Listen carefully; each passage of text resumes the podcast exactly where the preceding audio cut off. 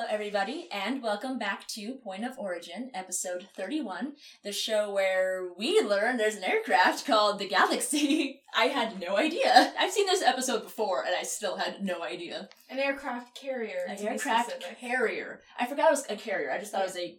To be fair, technically, an aircraft carrier is a It's type of. It's still an aircraft. No, No, no, it's a ship. ship, huh? Whatever. The point is, there's an aircraft carrier called a Galaxy, which I learned today. Twice now, because apparently I didn't learn it the first time I watched it. You just heard galaxy and we're like, cool, Cool. I mostly went, really? It's called a Galaxy? That's an interesting title. Why is it called a Galaxy? And then I just, Because it's so big. I mean, I just thought they didn't name it Dick then. Someone probably offered. Right, I'm sure. Uh, so uh, I'm Mel, and I'm Liz. and uh, today we are covering season two, episode nine, Secrets, and the I have a secret for you on how to write a good episode.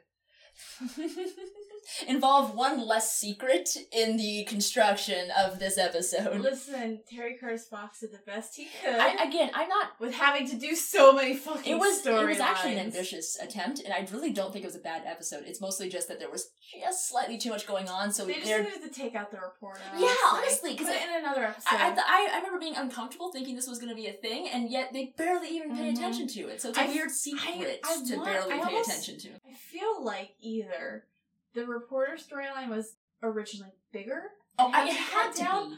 or Rad, uh, Rad, Brad Wright and Glassner asked him to put in something about that as lead-in for late future issues because we know reporters are going to be an Right, issue later yes. down the Yeah, line. no, I can see that. And season two is where they're starting to like invest in that continuity. But season two is where we start seeing a lot of like planning ahead for future things. So Yeah. either it was originally a bigger plot line, but they're like, yo, you only have 40 minutes, you have to cut this down. Right, right. Or it was never in there to begin with, and they're like, hey, they're off of base, this would be a good opportunity for us to start planting these seeds. I honestly think it's the first one of um, reducing it because it felt like that storyline, you know, did have obviously a, a bit of a point beyond Mhm. just you know the aspect of the secret being revealed. Yeah. I feel like it was also a way of a to slightly indicate a darkness to a different character potentially, Oh, considering yeah, the yeah. ending scene. Yeah. I was like, oh, Mhm. interesting. Well, it's, it's a good take on that, um, which obviously we'll get to. But yeah. that feels like that was intentional. So I feel like this this storyline had to be more of a thing originally, Mhm. and then got reduced. And I feel like that's kind of where the mistake is because honestly, this that's the storyline that you should have either not included or included better. Yeah. Because that's where the fumble is in this episode. Is it clogs this Yeah, episode? it It, really just clogs up everything, the works, everything. Well, yeah, no, I I absolutely agree with you. It is a little too cluttered. Like I said, it they should just take that and put it in another episode. Yeah, exactly. Or Um, exactly. It just needed better emphasis and honestly more content to it because it's such a tiny thing Yeah. to be used in such an intentional, what seems to be an intentional manner. And I honestly, I kind of like the word I stumbled on there on accident, which was fumble, Mhm. which isn't really, it wasn't a huge travesty of uh of an episode. It was um, a perfectly fine episode. Exactly. Yeah, construction wise, honestly, it's even to a good last yeah. episode we had to watch. Yeah, good, good effort sounds kind of condescending. I mean in the in the not condescending way. It's actually a better episode than your usual fare. Absolutely, yeah. It just fumbles, unfortunately, which uh, stand it stands out in a good episode when you make those little mistakes. Mhm. There were a lot of strong points to this episode. I do think it's also interesting to compare. Uh, so this episode was written by Terry Curtis Fox, Yes. who we've had before. He did Prisoners, and I do think when you compare it to the tightness of Prisoners, that honestly explains a, a lot about why this episode's so well done. yeah. Because that episode's also pretty well crafted in Mhm. terms of just like the build up of the episode. But I think that one fumble does show a lot more, especially when you contrast it with his other work that we've seen him with. Yeah. Because there were no really outlying extraneous parts that got dropped too quickly in Prisoners. exactly. Prisoners was all about planning stuff. Well, oh, one thing I do actually remember though is remember weird guy with this with the shit on his face. He was remember we, we talked about how he might be a dropped element. Yeah, maybe it's indicative of that. He writes episodes with a little too much going on, maybe. and they always have to tell him to cut some and stuff they out. unfortunately cut a little too much Yeah. maybe with their gouging. Thinking back to why we're like, "Wh- what is this character's? Yeah, that's absolutely Terry Curtis's thing. Yeah. That's what happened. That's absolutely what I happened. mean, with this. I know it's not a episode pattern till it's three, but uh, fuck it, I'm going with two. No, here. it makes sense to me now. Terry Curtis Fox writes slightly too large episodes, and then they have to be like, dude, you have to you have to trim. Right. You have to trim. maybe it's not that per se. Maybe it's like a an alternate version of that, which is uh, that he maybe conceives more in his head than he ends up Mhm. putting down because he knows there isn't time, but he's unwilling to let go of those elements because it makes a better story Yeah. ultimately, even if it's not always the most Cohesive. Because it's not like the stray ends are super bad Mm-hmm. usually. So like the guy with stuff on his face, we were like we devoted a good amount of time going like, what the fuck is he there for? But at the same time, he also added flavor to the episode. So mm-hmm. if that was the end goal, I guess we that that was a pretty good success. Yeah, and So in the end, here it's I wouldn't say like, I- like I said, this isn't a bad episode. It's really well crafted. Mm-hmm. It's just maybe he conceived of something more going Yeah. on there, and so it did not translate as well. and at the end of the day, both of those like perceived quote unquote dropped elements from prisoners and this episode, both still have things that you can just you can choose to read into it yourself. Yeah.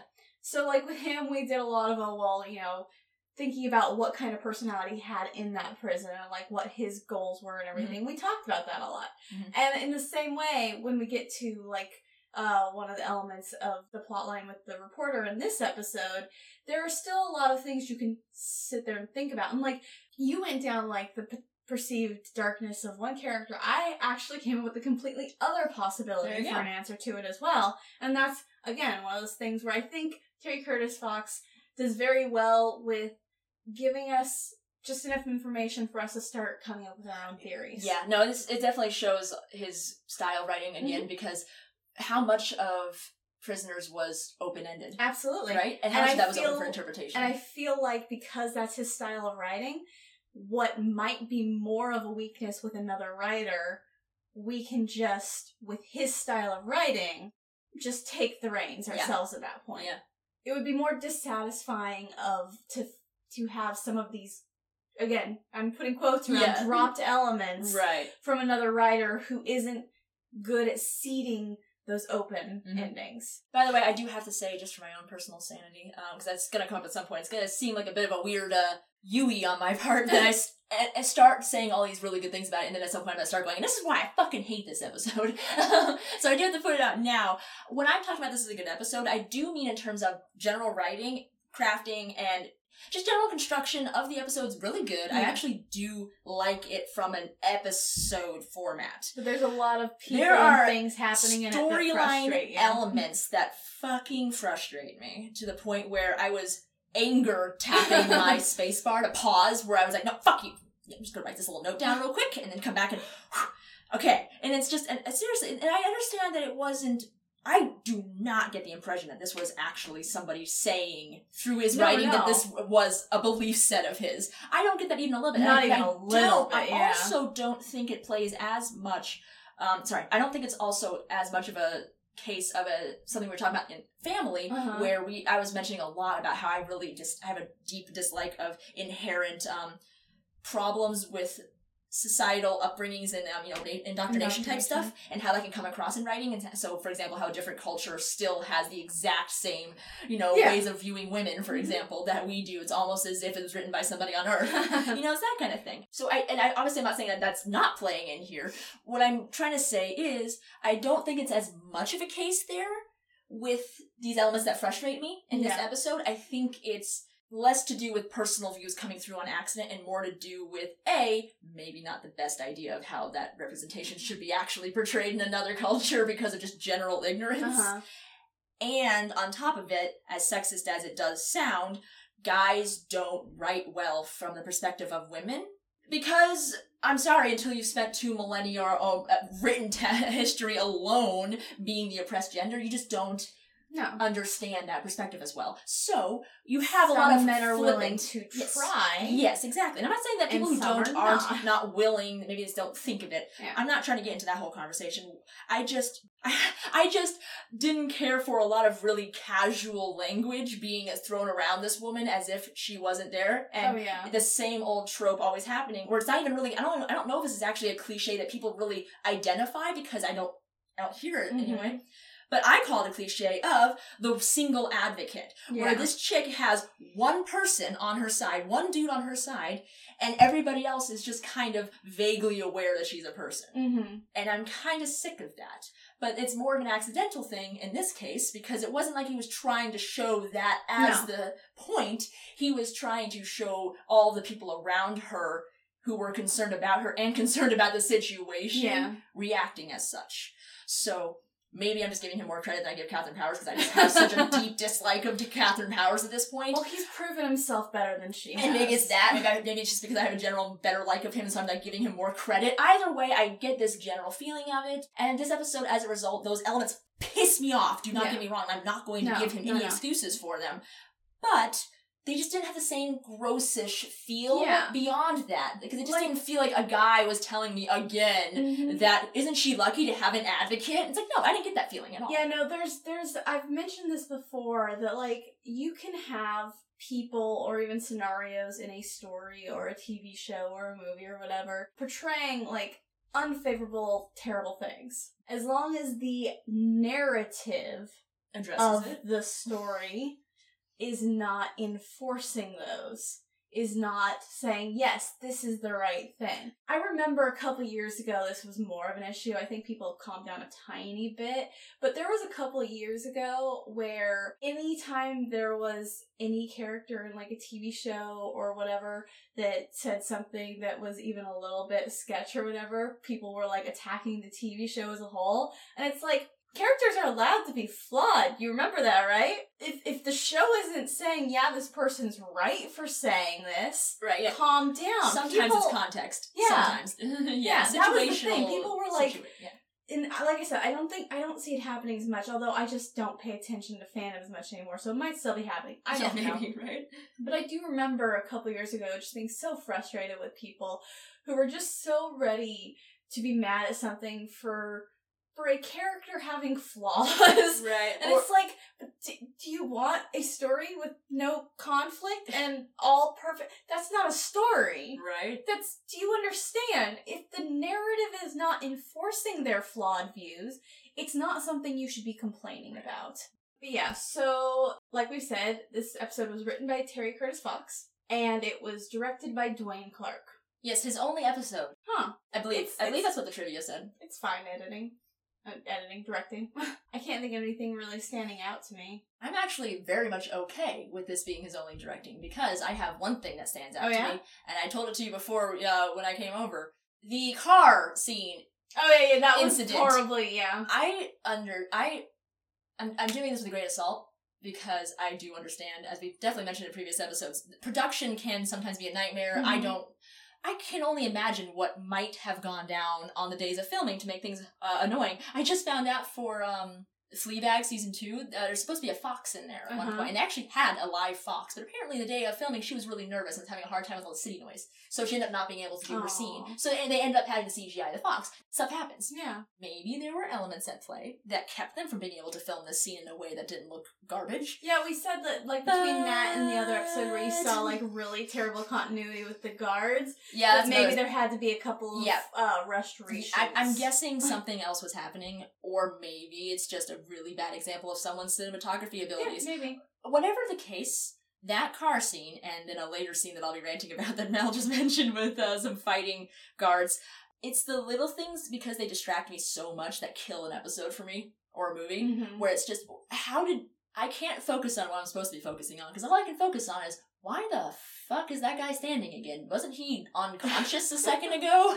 So yeah, with those two elements, honestly, I would actually say this may not really Yeah. be his best work, and I'm kind of okay with it not having to be something I have to re uh, reacquaint myself with later. Yeah, that, worked out fine. Uh, the official synopsis for this episode is the entire Stargate project is imperiled when a reporter threatens to expose the mysteries of the top secret portal. O'Neill attempts to stop him while the rest of the team tries to save Jackson's wife, who has been impregnated with a Goa'uld. Is this the end of Stargate? They don't even talk about Sam's plotline. Okay, so I think that just kind of proved what we were talking about earlier. There is literally no way in fucking hell that that reporter storyline wasn't meant to be more of a dominant No. story because again, it barely even takes place in this episode. And it's so quickly brushed aside as, as a problem, literally. Mhm. Also, I love that the um, idea that journalists wouldn't have, I don't know, all of the backups because they're journalists. And isn't that kind of what they do, is back up their stuff? Was it that easy in the 90s? I mean, Was it as easy as it is now? I mean, As floppy disks. I don't know, maybe. It's Uh, not like they had a cloud back then. True, true. Yeah, I mean, You could just send someone to his house and get everything. I just find it funny. Okay, so that part I did not think about, and you you just completely killed my problem. There you go. So they definitely did. They definitely did have a, a cleaner because that Yeah. if it plays into my theory that I'll talk about later. That, that actually, if so, never mind. But still, I like how I just interrupted you and completely stopped. Hey, I mean, it's not the first time, right? You saved me energy. Go. but it's still, on the other hand, my other complaint about it is still kind of valid, thankfully. He gets introduced as like a threat element yeah. and then wiped away in less than 15 minutes. Oh, minutes. yeah. And that's just such a weird thing to do if you intended for that to be uh, impactful in any way. Unless, unless it's supposed to be some sort of commentary. This is very thin, but unless it's supposed to be some sort of commentary on how quickly the government can erase things like that. That that part isn't what I mean. This is me bitching about the fleshed outness of it, sorry. Uh huh. Um, because speed could still have been an element in a positive way Yeah. here. Uh, at least at least as a non-issue in this way. At the very least it couldn't have it could have been done in a way that wasn't detracting. Mm-hmm. In that I feel in that once again, don't have a better solution, I guess. Yeah. Because I don't necessarily know what you would do outside of just giving this guy more runtime Yeah, which you didn't have. which wouldn't necessarily go into speed, except that this takes place over a period of like a, like a cocktail party, Mm-hmm. basically. So again, more runtime still could have fit within that time view. He's in. He's introduced as like a threat, right? Yeah. And you don't know anything about him. No. You don't know if he's lit. And again, maybe it's supposed to be implied that this was that somebody did all this digging off screen, decided that he was a real threat, and then took action. Maybe I could see that, except I just really don't. I really, really don't hmm. because he's literally brought up, assessed, and done away with in a t- amount of time that, speaking of the techno- technological, you know, restraints of the time, like if you're gonna bring up a journalist, make it be someone legit. Mhm. Like establish that he's a famous reporter, that or that he's known for breaking these kinds of cases. It's too quick to be anything more than a bug on the windshield, and I don't think the storyline was meant to be a bug on the windshield. It should have been more than just a mild annoyance. I should have been actually uncomfortable. Yeah. I was dreading this episode because I was going to be uncomfortable about a hard hitting reporter that makes everybody worried.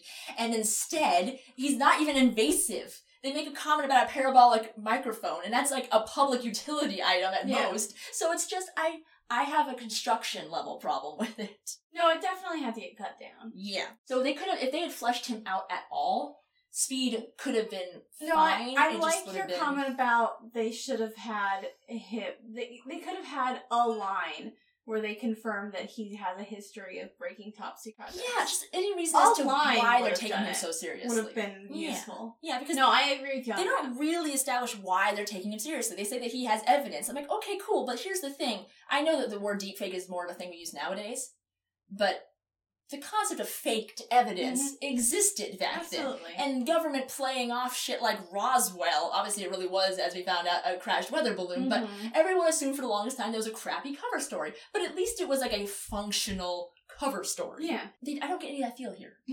I don't get any real feel. They throw around some words like, we have a cover, I know it's fake, oh no, we do have a problem. And I'm like, uh, okay, do you though? you seem nonchalant about this, and I just, I don't feel like it was executed well. Do you want to actually Yeah. uh, start talking about the episode Yeah, yeah. instead of around the episode? Hey! So, uh, the episode opens up with them looking at a mouth video uh, coming in through Abydos, and it's Kasuf at looking at the at the camera. Kudos to the ad- whichever adult was in charge of making sure that no one went for the stupid easy trope of having the guy put his nose right to the camera, so you're like looking up his nose hairs.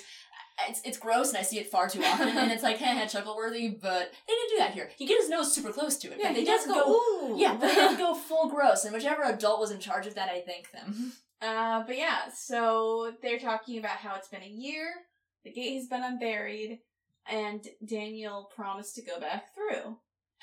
I made a note here saying Daniel still isn't wearing his glasses. First note. oh look, no glasses. Literally first. No- well, be I think- episode opens on his face, so it's kind of hard not to notice the lack of apparatus. There is one scene where he's wearing his glasses. Yeah, he makes sure to wear them he goes through the Abydos. It's like, oh, what? You're you afraid they're not going to recognize you? But You're then- not Clark Kent, dude. But then, like, a- as soon as like he starts being upset, he stops wearing his glasses.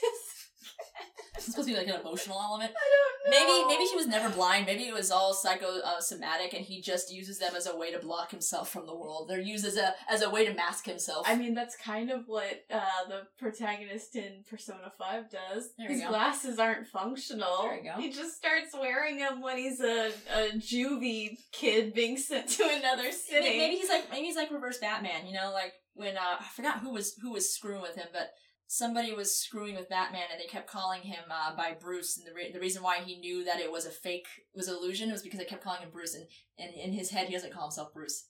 God.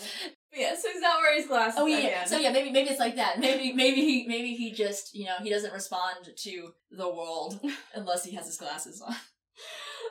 Um, Daniel. Uh, so Daniel's like, you know, I promised in a year I'd go back through. I was like, I just, I, just, I leaned over and I said, turned on ACDC. Uh, and Jack reminds Daniel that he said he'd be back in a year with Sha're. And uh, Daniel's like, okay, well, Kasuf at least ne- deserves to know that, you know, I'm still searching for her, I'm still trying.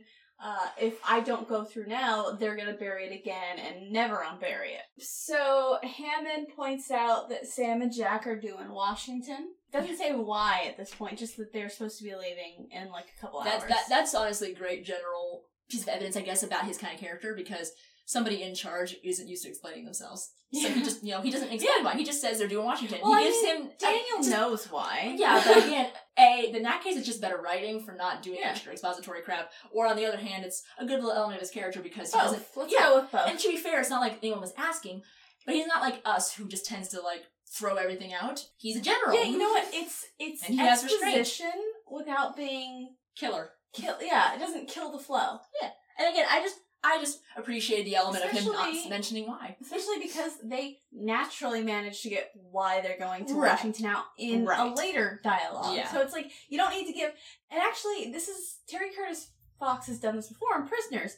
He he shows that you can have bits of exposition string along throughout one or two different scenes. He realizes you don't have to spend 10 minutes having exposition in one scene. You can have two minutes of some of the exposition here, have other stuff happen, add more exposition exposition into it naturally, have some more stuff happen, finish up the exposition. I- I used to have a weird opinion of Clint Eastwood Mm-hmm. because I was only really aware of him from his uh, speaking at Republican conventions. but one thing I did really like was I was reading up on his directorial style. Mhm. and I was fucking pounding my fist in the air with happy, just pure happy because he purposely doesn't overdo his shit in his movies because he expects the audience to be able to figure it out. Yeah. He purposely doesn't like to spoon feed his audience the story. He trusts the Yeah. audience to have some measure of intelligence. Exactly. And I feel like not directorially wise here necessarily is the same kind of feel, but I get the feel in the writing Mm-hmm. Absolutely. much more. Yeah. Um. So yeah, Hammond says Sam and Jack are due in Washington, so they can't go through. Daniel says Abydos is safe, and I can't imagine I'd be safer with anyone. Uh, with uh, safer with anyone but Teal'c. Dala. yeah, basically putting his life into Teal'c's hands. He's like, I completely trust this man. I'm totally cool with it. I do like this tiny little moment between them because Is just like, oh, thank you, Daniel Jackson. Just like very earnestly. And look, his little surprise like- moment. He's just like, "Oh, thank you." Yeah. I didn't know you thought this way about me. And I'm like, Yeah. "Aw, Teal." And I like how in reaction to that, Daniel has a little tiny half laugh in response, just like, yeah, you know, it's cute. It's just like really good um character interaction. Like you see the the chemistry there. I, I just realized I relate to Daniel here in a way because how many times have you and I accidentally stumbled on this thing where because of how we think, we and another friend of ours thinks, we tend to um, fall into that trap of we understand that if we don't want to be somewhere, we just, we just leave. Yeah. We're- what others might call rude. I call us pragmatic. Or that meme of the person with flipping the peace sign who starts to fade out. right, literally, just like I uh, enjoy seeing elements of that in other other Uh-huh. other places, 'cause- mostly just because it makes me feel better about Yeah. myself. So I uh, think Daniel here might have. This is totally me reading into it, of course, but I like that because of how we you know have seen certain other elements of Dan- Daniel's personality. It could be that he has never actually ever said anything like that before to Teal because he has always just indicated by his presence Yeah. that he trusts Teal with his safety Yeah. and he is the only real like solid thing in his life that he would trust with his safety and he demonstrates that every time he walks next to teal for Mhm. example through the gate you know it's all these elements that for him he's never felt the need understood why it would even be a concept to have to vocalize that right? Because it would without say, being said obviously Teal wasn't like that. it isn't like that. Well- and I just like this element where it might have been that scene, might have been a kind of case of him saying it for the first time out loud, and that's why Teal was like, "Oh, I didn't realize you thought that way about me." And Daniel's little half laugh might have been like, "Yeah, duh, I go through the gate every day with you. Of course, man. Why? Come on." That's like him. I love this uh, potential wordless interaction of him going, "Oh my god, I'm really touched. I didn't know you thought that way," and him like laughing it off, going, "Of course, dude. I go with you every day. You're my coworker. You're my buddy, and honestly, you're really fucking good at your job." Yeah. and it's good appreciation all off the cuff without any actual words potentially and I like that there's actually also like some unspoken allusions to the history there Mhm. though, because it wasn't always that easy between them in season one, true because Teal was the person who took Sha're. right exactly So like I think the fact that like you're, you're just probably much more likely honestly as a point of this Yeah. episode has that has Teal be like, oh, thank you, Daniel Jackson. Like it's this final confirmation. Like it, they've been good with each other for a while now. Like they've had you know the the patterns and the reactions mm-hmm. and yeah Daniel's trusted him to do things Right. before, but like this is the first time he's like hearing it out loud. Like, oh, you're not holding this against me anymore. You do trust me to be a safe haven in this aspect. you are You trust so me correct. to come back to Abydos. You Yeah. trust me to come back to Abydos when the last time I was there, I stole your wife. now you are you are so correct you are 100 you are beyond 100% correct because i'm just realizing how correct in that i bet that was literally meant to be a call out line to because obviously it's been established it's been one year Mm-hmm. And in that year, we now know Jaffa is safe and a best friend Mhm. and a Absolutely. companion and a protector. And that's a huge leap. Yeah, and I will say, as I was talking, I realized, oh yeah, the last time he was on That's literally exactly. I, I realize is the reason why they did it is because they're setting it up so that when they go through the Stargate and he's able to Daniel um, can immediately can- talk, and that way they don't have redeal that, that way they don't have Teal'c's reaction happening there Yeah. as a it's side good. thing that you might or may not notice. It's really good framing. Yeah, yeah. It's like, oh fuck, good writing. Okay, huh? Good moment. That's a good way of doing that to point out. Yeah, and it's good little subtle acting from both uh, Yeah, Christopher this episode Judge is and on Michael point Shanks. the whole time, honestly, with them with their Michael. Shanks and, and Christopher Judge's facial acting in this episode is remarkable. I- I- Amanda Tapping does some great crying later. right? Say, I just always extra. Every anyone can quote unquote pretend and can act. Mhm. Not everyone can act their asses off with- Without with, saying with anything, literally yeah. just their facial muscles. Mhm. And this episode is a very good way to highlight the three of them having this skill Mhm. and how somebody did a good casting job for this. Absolutely. So Jack tries to use this whole mission to Abydos as an excuse to get out of, and this is where we find out why they're going to DC for um, a medal ceremony.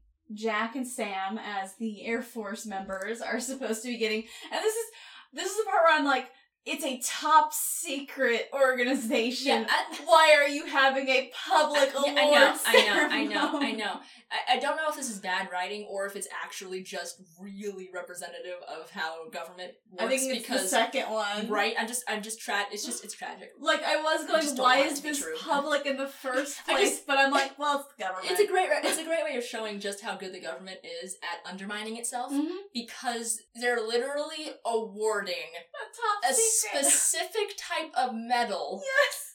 to people in a public cover that has no and, and that's literally an element of this episode is one of the characters going yeah it's funny how you got this medal for it Mhm. for working in deep space Yeah. telemetry it's interesting how it's like if your own members of your branch in the military are going uh then maybe you shouldn't be doing this Yeah, maybe. Yeah, so Jack tries and gets denied.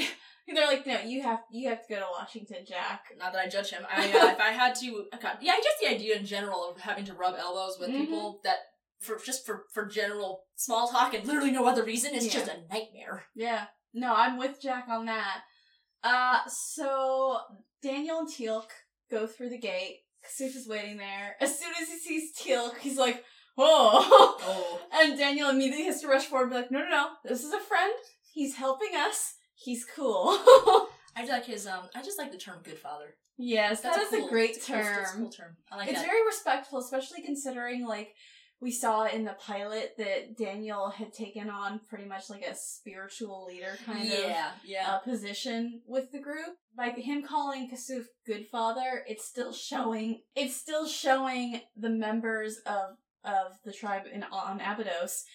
No, this is the man you need to respect. Yeah. I know I came through the gate connected to the stars, and I know I saved you from your oppressor, but this is still a man you need to respect and listen to. Mhm. Uh, so yeah, he calls him good father. It's it's great. He gets down to business real quick. He Yeah. explains pretty fucking quick that I'm not here with your kid. As yeah, you may have sorry. noticed. You may have noticed I did not return with your child.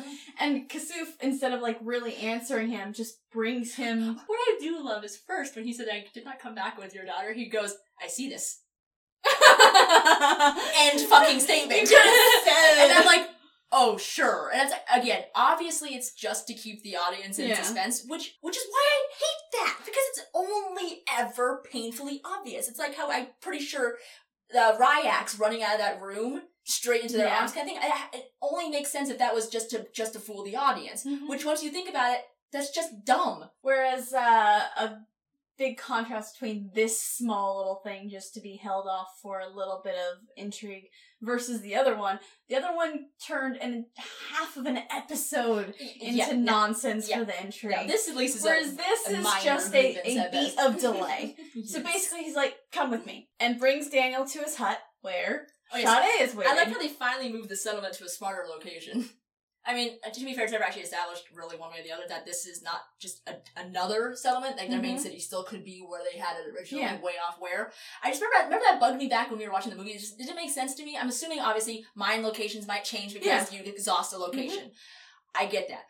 I just had such a problem with the gate location being so fucking far away from the city. Like at no point, because that's where the ships land. Even yeah, well, here's the thing. When they were being oppressed under Ra, I can understand why Ra wouldn't want them near the gate. Oh, no, no, because yeah, then yeah. they might figure out what is going on there. Yeah, no, again, there's not there's there's nothing really that contradicts Mhm. actual logical reasons for the city to be so far away. I just enjoyed seeing there was just literally buildings built like not buildings like you know their their uh, tent structure cities uh were literally built right up to the wall of the uh, building which is Yeah. like oh good now that this isn't a problem Yeah, now that you're nice allowed to, know. be here. Right. But yeah, so he brings Daniel into a tent and Sha're is there. ta-da a very real life pregnant Vatia Yeah. Vander I, I can never say her name right I'm just gonna call her Vivi sure. Um, or just and no, Sha're, probably easier Teal'c pulls a zat on her. yeah and Kasuf gets in between his, them. Uh, not instincts, sorry. His uh, reflexes are quick. Yeah. And Kasuf gets between them uh, and says that she's been with them for more than a season. And Daniel says that uh, this is not Sha're. Sha're was taken by a Goa'uld and describes the Goa'uld as like a demon overtaking her. And I, I love any time that like he's in these kind of scenes where you can see how mad he is. Like as Oh, he's yeah. talking, when he doesn't trust this Sha're, he's like, cause she calls him my husband, and he's like, no, I am Sha're's husband. I am not your husband. Yeah, no, no, his. and he's he's furious. I mean, It's yeah, when you as you're literally fury. staring Yeah, into the eyes of your wife's But. I love that, like, and, uh, whenever you know Daniel's mad when he's like quiet about it. oh, yeah. That's when you Mhm. know. Like he'll yell and stomp his feet with Jack all the time. That means nothing. Mhm. When he's furious is when he gets quiet. Mhm. It's like when he shot the tank of the Goa'uld larva. He was quiet as they were walking away and then just turned on his heels and shot it. You know if he's quiet, that's when you need to be worried about his anger. So Sha're confirms it and con- claims that the Goa'uld is asleep right now because she's pregnant and that if the Goa'uld wakes up, it'll force an early early labor and the baby will be stillborn. So I do have to do a quick aside. Yes. It's part of the episode though. Mhm. So I that immediately made me come to some conclu- a conclusion, Uh-huh. which is that this makes one thing obvious to me, which is when the Goa'ulds are active, they secrete more hormone everything. So whatever whatever byproducts they that. they secrete, you know. For us, it's like you know, uh, sebum oil, for example, is one of the things that we secrete Mm-hmm. Yeah. anything from our sebaceous glands, you know, gross shit, sweat.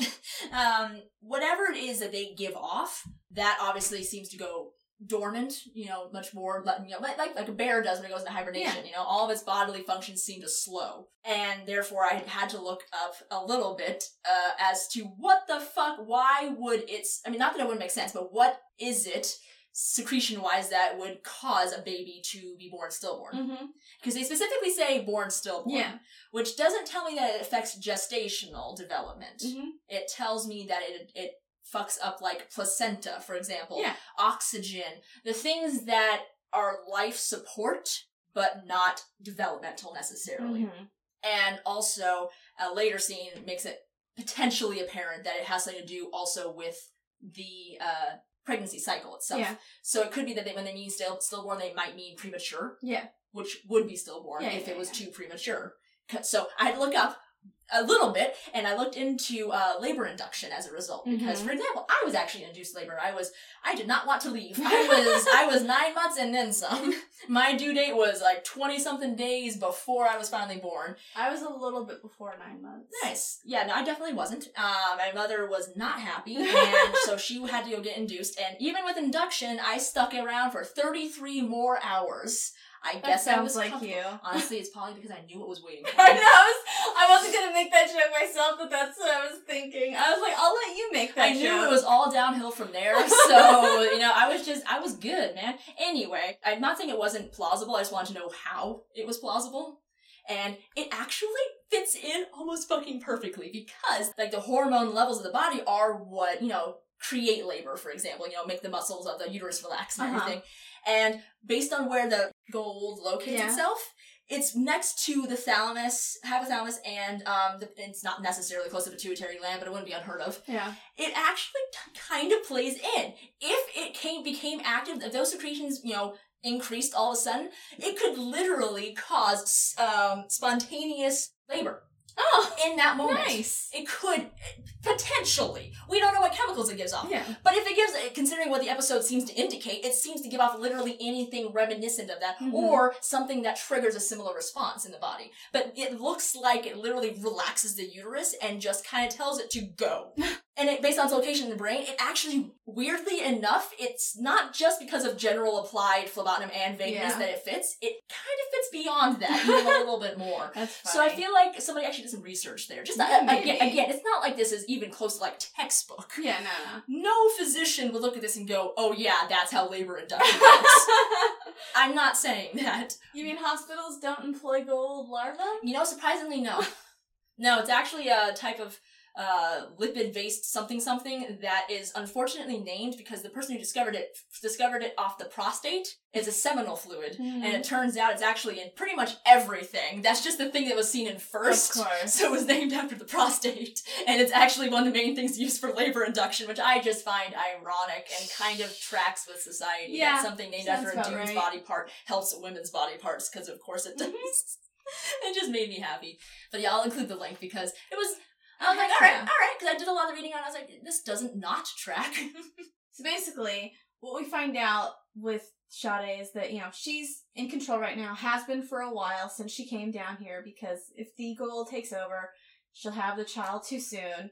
And Apophis does not want that happen, because this is Apophis's child, and he plans to use this child to be his new host. Which is fucked. yeah, I am so what? grossed out on so many levels but you there. know what? Works with the god theme. Oh fuck yeah. Hell yeah. It's disgustingly accurate. Plus, I'm sorry, but like on an ultimate creep level, um, how many times have humans um, expressed ownership over their children in a not healthy way? What? We were just talking about Batman. Ra's al Ghul Yeah. was going to take Damien's body. Exactly. That's why he ran to Bruce. Point is, it's a it's a done thing Mhm. because it's it's a very easy indicator of evil. Yeah. So Yay, supplanting consciousness and also being creepily incesty at the same time. Like, there's just weird elements of gross there on top of the already there gross elements. Oh yeah. But on a positive note, the meta levels of this scene are cracking me the fuck up because she's actually pregnant in real life in this scene With Michael with Michael Shanks' Shanks' kid. kid. Which is great because like when he finds out that this is Apophis's kid, his face acting is phenomenal. And Teal'c's too. Like this is this is where I specifically wrote a note saying Teal'c and Daniel's face acting is remarkable. Like they're not saying anything in this in this scene following up learning this information. Their faces are just going. And then you just see like Daniel have this final face journey and then just turns and walks out of the, the tent. Oh yeah, I I, I understood entirely him. He was having a needed a conversation moment. in his head. But just I, I I would walk away too. I need a moment. I need a moment to process how fucked everything really is. Oh my lord. But yeah, it just I kept reminding myself the entire time that it's okay, it's okay. In, in real life, this is their baby and it's funny. and I do like knowing that off screen, apparently between takes, Michael Shanks kept like talking to her belly and telling the kid, "Don't come out yet, don't come out yet." just literally every time between takes, just don't come out yet, just stay right there. We don't need this right now. We're acting. Mommy and Daddy are at work. I like the idea of after like the twentieth time, her being like, "I think the baby gets it."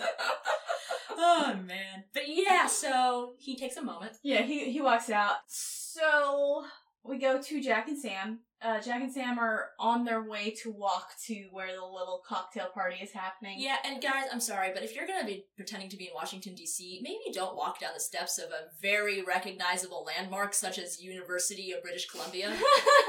like I took one look at that thing and went, uh, okay. See, I didn't know it was British Columbia University, but I every time they were on those stairs, I was like, that looks like the front of a library. I was right. That looks like I'm the pretty front sure of the was like a main library. entrance hall to it. Yeah, That's so funny. I haven't been on that campus in years, but yeah. I've never even seen the university, and I still thought it looked like a library. In their defense, I do buy a lot of white stone. Oh yeah. In their defense, that was probably like down the street from where they were recording, Yeah. filming. Yeah, it was close by. Out of any place in Canada, I buy a whole bunch of white stone, being your Yeah, and best DC uh, is filled with all representation for stairs. DC. yeah, Yeah, those wide stairs. it was your best option, and I'm sure there's a million American watchers who didn't recognize the University of BC. Oh yeah, no, I get you. Canada Um, isn't represented enough. no.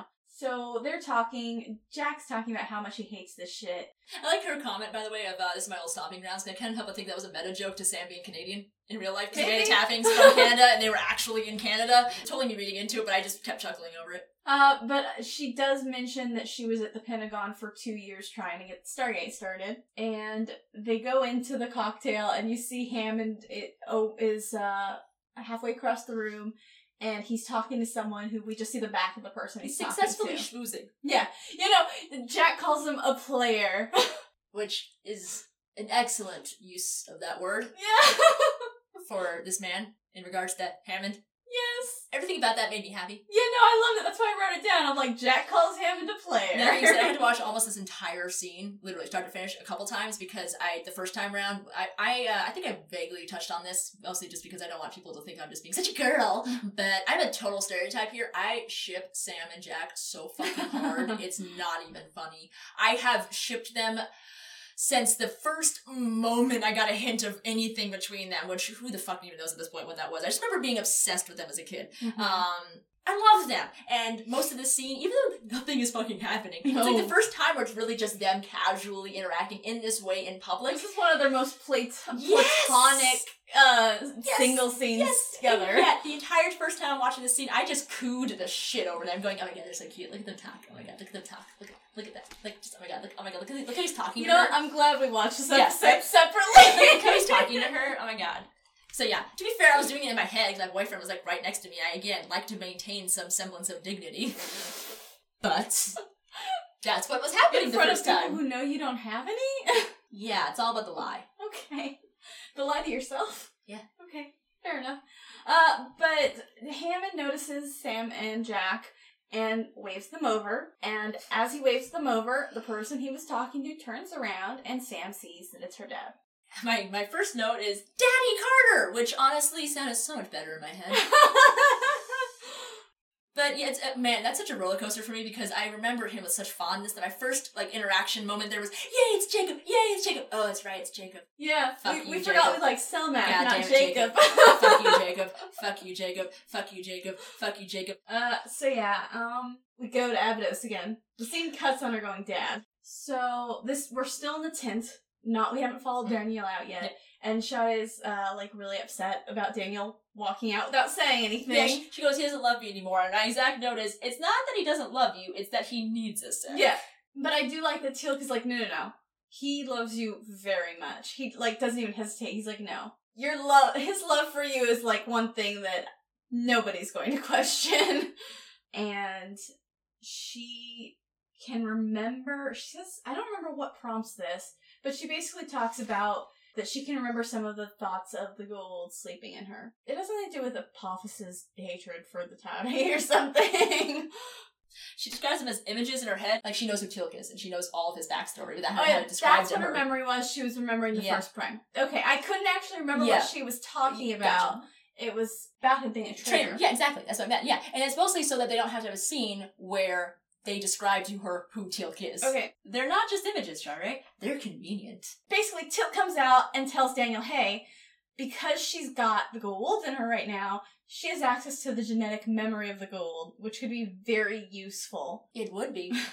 if this were true, which we're going to just assume it is. Yeah, sure, sure. I mean, he's a Jaffa, maybe he knows more than we do. I don't fucking know. I suddenly have more of a problem with him making the assumption about her having connection to the genetic memory. But whatever.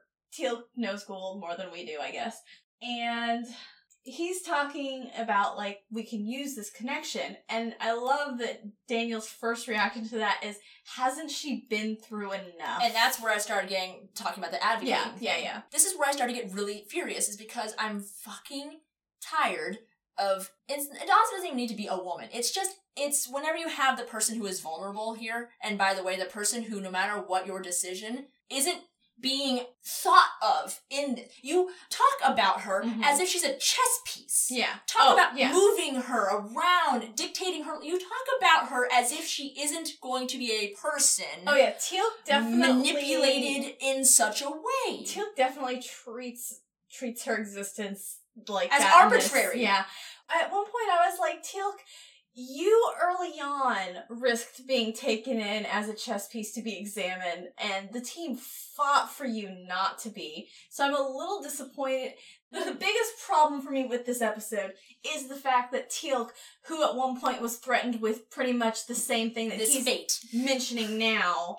On the other hand, maybe because that was a risk for him at one point, he knows that the team won't let anything too bad happen to her. I don't know. That's the only thing I can think because It's funny how when it's himself he gives a fuck, but when it's somebody else he's able to play fast and loose with the well maybe she'll be okay. yeah, I don't. It, yeah, I see what you're doing. I just Yeah, no, no, It no. me. I still have a problem with Yeah. it. Like I'm as just I was- tired of it always as being I was watching it, I was like, if you were in this position Yeah. once. Why would you It plays be into cool with her. And the only thing I can think now is that here's the thing. Like I said, the only reason I'm saying this is because I always try and come from the devil's advocate Yeah, of position. course. I always try and Right. come up with some Sure. explanation because I always try and come up with an yes, answer. no. I um I find uh lack of logic, the apparent lack of logic, an affront. Honestly. Whereas I saw the third Transformers movie in theaters and didn't care. Like I can consume like mindless garbage and be fine with it. but yeah, so Teal'c says the knowledge she contains could one day save your world, and I love Daniel's response here because there's no pause, there's no hesitation. The second Teal'c stops talking, Daniel immediately comes back with very firmly, "I don't care." Mm-hmm. Because as we said before, Daniel has specific people he cares about in the world. And everyone else can go to hell. And Sha're is one of the most important people to him. So if it's between the whole world and Sha're, he will pick Sha're. Mm-hmm. Yes. And I approve. Mhm. I approve of his Yeah. stance here. yes, because if I it was my approve person, of his actions this entire episode. Fuck yeah. No, because I'm, I'm just so mad at Teal'c here, because, like, literally, he immediately jumps onto the let's use her train. Mhm, yeah. And it's like, I know, you're fucking right, I don't care. Yeah, I don't care who it benefits. Fuck you. You're not just gonna casually sacrifice somebody that I love I'm not the DOD. I don't need to gamble with billions of No. dollars. I'm not playing a fucking long game. I want my wife back. No, I don't approve of Teal'c's uh, choices at all in this episode. The only thing I can think is that he's looking at like first prime tactical nonsense. It's still garbage. I still hate it. And you know what kills me is this folly part where he's Teal goes on about how like you know she's gonna they could use this information to help his world, right? Mm-hmm. Fuck you and you're equivocating compassion with weakness, Mm-hmm. where he Teal literally insinuates, doesn't even insinuate, just says that he's letting his personal feelings in the matter stand in the way of helping Mhm. others. To which I say to you and real life and anybody who actually says this shit, I get your bigger picture and I counter with a big old fuck you. Yeah, absolutely. No, Because it's not this is about not something that. you and I are disagreeing on. because right now in this point in time you are refusing to acknowledge the simple fact that she is a fucking person who does not deserve Mhm. to be put through this so you don't just get to decide for her Mhm. what is going to happen he doesn't even say it's not even a bad a good idea No. as in like using the knowledge or whatever he just first fucking concept that everyone always escapes everyone here is why don't you talk to her about Well, it What I like here is that that's exactly what Daniel does. exactly And he lays out her options. But so basically, And yeah, Teal'c well, says, before we get there, yeah because that's one thing I did. This is part of why way early on in our recording, I made the point about how characters will make say terrible things or make bad judgments Mhm. that aren't a judgment on the show or the Uh, no, no, episode no, no, itself. no, none. So like Teal has Yes. this terrible stance. But the narrative is going along with Daniel, Mhm. who has the right Yes, response exactly. to it. And Teal'c, So like while we're mad at Teal'c, yeah, we're not mad at the episode for No. Teal'c's actions. no, no. Teal'c is being Teal'c in this Yeah. episode, and it Which is unfortunate. It's especially unfortunate. so soon after Right. family. But it's part of like this is part of suspension of disbelief though, is because I'm just mad at Teal Yes, here. exactly. I'm mad in the episode. Mhm. I'm in the camp yelling at him. Absolutely. so yeah, Teal points out uh, that if they don't take Sha're through the gate with them, she'll give birth and disappear with Apophis forever, and he'll never see her again. Yep. And then Daniel says he wants a moment alone, alone with his wife, which I do like that he specifically says with my wife because of earlier on in this when he first saw her and she called him, you know, my husband, and he's like, Sha're is No. my wife, you are not my wife. Now So I love that they specifically have him saying, I want a moment alone with my wife because he has accepted, yes, this is Sha're. She is here with me right now. This is not the Goa'uld. I want a moment alone with my wife. Mhm. And Daniel is basically like, oh, wait, no, sorry. Uh, then we cut back to Earth after he says, I need a moment with, alone with my wife. We cut back to Earth. Uh, Sam's dad and Hammond once served together. Quote, back when the Air Force really was this country's first line of defense. Hmm, this is where I started going, oh shit, my dad. because it's not that my dad, it's not that Jacob, oh, that's a Freudian slip. Ooh. It's not that Jacob isn't supportive. Yeah. To be fair, it's, this sentence isn't about this. He's it's got some casual dismissive. He has exactly. So it's like right here, Jesus fucking Christ, her dad is so good at undermining her. Oh no! So before, so the real low, because that's already kind of an undermining. That's what I'm saying. That's right there. But He's no, undermining her he from the doubles get-go. down on Yeah. it when she says it still, Still is. is, yeah. And then he's like, "Oh, well, you know, I'm talking about back during the Cold War and that kind of thing." You know, back when we actually had to really had to fight. You know, Yeah, when that exactly. meant something. So like he was it was casually dismissive, Yeah. and when she tries to point that out with her, it still is. and I like how he says it to his kid, who, by the way, flew in the Gulf War, Mhm. as if she wasn't a pilot in the Air Force fighting in the Gulf War. But yeah, but then he tries to wave it off like, oh, you know, I'm talking about the, the Cold War, which is always a reference that like older people try to use to be like, no, I really saw shit. you know? On the show before I mentioned how my mom used to tell me stories. This is, these are fond memories to Uh-huh. her about how they used to show these little PSAs in her school. Like we used to watch Bill Nye. They used to watch Duck and Cover. Mhm. Like, what do you do when the bomb drops? and it was like throw the picket blanket over your face, I didn't throw yourself over your coworker or your um, under your cabinet with your classmate. My mom's going, and we all knew it was bullshit. And she's laughing. It's like, or like the tape on the windows. What the actual fuck, woman? You're talking about a casual disregard for your life as if this. She goes, well, yeah, that's what it was. Every day you didn't know if you were gonna die. But it's like that kind of shit where it's like, I get that that's a scary time. Yeah. I get the term cold warrior is a term of respect, and I get that he's supposed to be a, a cold warrior. Yeah. But you'd think the child of a cold warrior would be given a little more respect Yeah. because he raised her, therefore Mhm. she should. You would just see her as a continuation in any way here. She's continuing your legacy. You should be see. I hate undermining parents. Yeah, I guess it's just a long-winded way of going bad parenting. Fuck you. I have such an issue deep in my core with casual undermining in that way because it's always paired with. And I know I'm getting ahead of myself here with some dialogue that's going to come up you know later in the conversations, but fuck it. I just I have issues with when it's paired with it's like that thing we all do where we realize we're accidentally being a little too harsh. Yeah. And so depending on how genuine the person's being, what they're saying is either just bullshit or them actually backtracking to go, not that I'm saying this is a problem. Or like, you know, when somebody like points out a flaw in somebody's face, they'll be like, not that I think she's ugly. you know, like that kind of thing, right? So like it's kinda like that where they'll be like he pairs this casual undermining with saying with with compliments. Like Mhm. you're you have these dreams and you are so capable of them, but you know, you're not that good, strong, or anything. You know, like you don't have to actually even face any real challenges. And he talks about all these things that as if she's amazing while always working against her. Hell, he manipulates Like her she career. can't get there on Yes. her own. He manipulates her career without her knowledge or Mhm. consent, all in the name of doing it for her, which when oftentimes reality, is a guy doing really it for was a chick. for himself. Right. Which is shitty when it's anybody doing that. Mm. My dad, my common thread I say with him is that he has a narrative in his head Mhm. of what's happening and he does not perceive, even when you are literally shoving it in his face, he does not perceive any contradictory evidence to that narrative. If he gets violently snapped out of it by physical means, as in one time when he wanted to spontaneously hike on a volcano, we were in shorts and sandals and had no hiking oh, equipment, and we said no.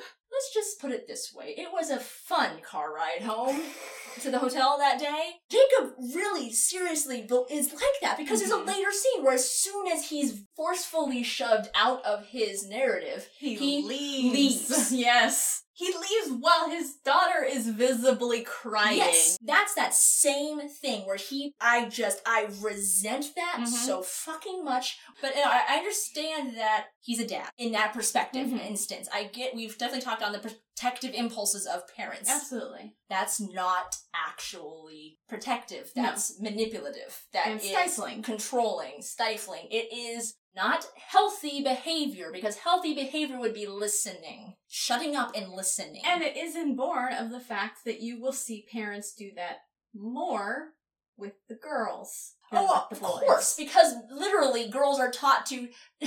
You're. I mean, for the longest. I mean, literally until like our generation, it was up until the previous one still in regular practice for what was that? Uh, the line from Friends was perfect. Rachel's mom said it perfectly. I moved straight from my father's house to my sorority house to, my, husband's, house.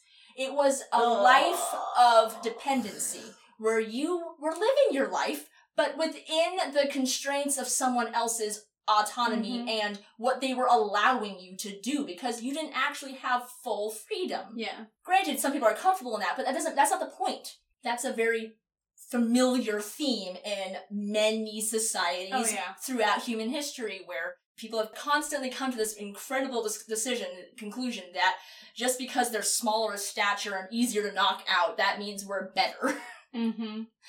what the fuck Yeah. I, i'm sorry i just didn't, i didn't realize we were still cave people. Okay cool. My bad. I'll check back in after another couple millennia of evolution. Yep. So yeah, Sam's dad is indicative of a really a really quiet level of toxicity Oh, yeah. in life that is just unwelcome in my presence. Absolutely. So Jacob can go fuck himself. Just need to count our days till Selmak. Yes, Selmak. I love Selmak. Selmak chills out Jacob so oh, much. so much. I love Selmak. So we find out in this scene that the cover for SGC is Deep Space Telemetry, yes, which I always, earlier, yeah. which makes sense fine for someone like Sam and even Jack, really, because he does have the bachelor's in astronomy. yeah, and its it's location kind of Yeah, works absolutely. for you know But, less pollution.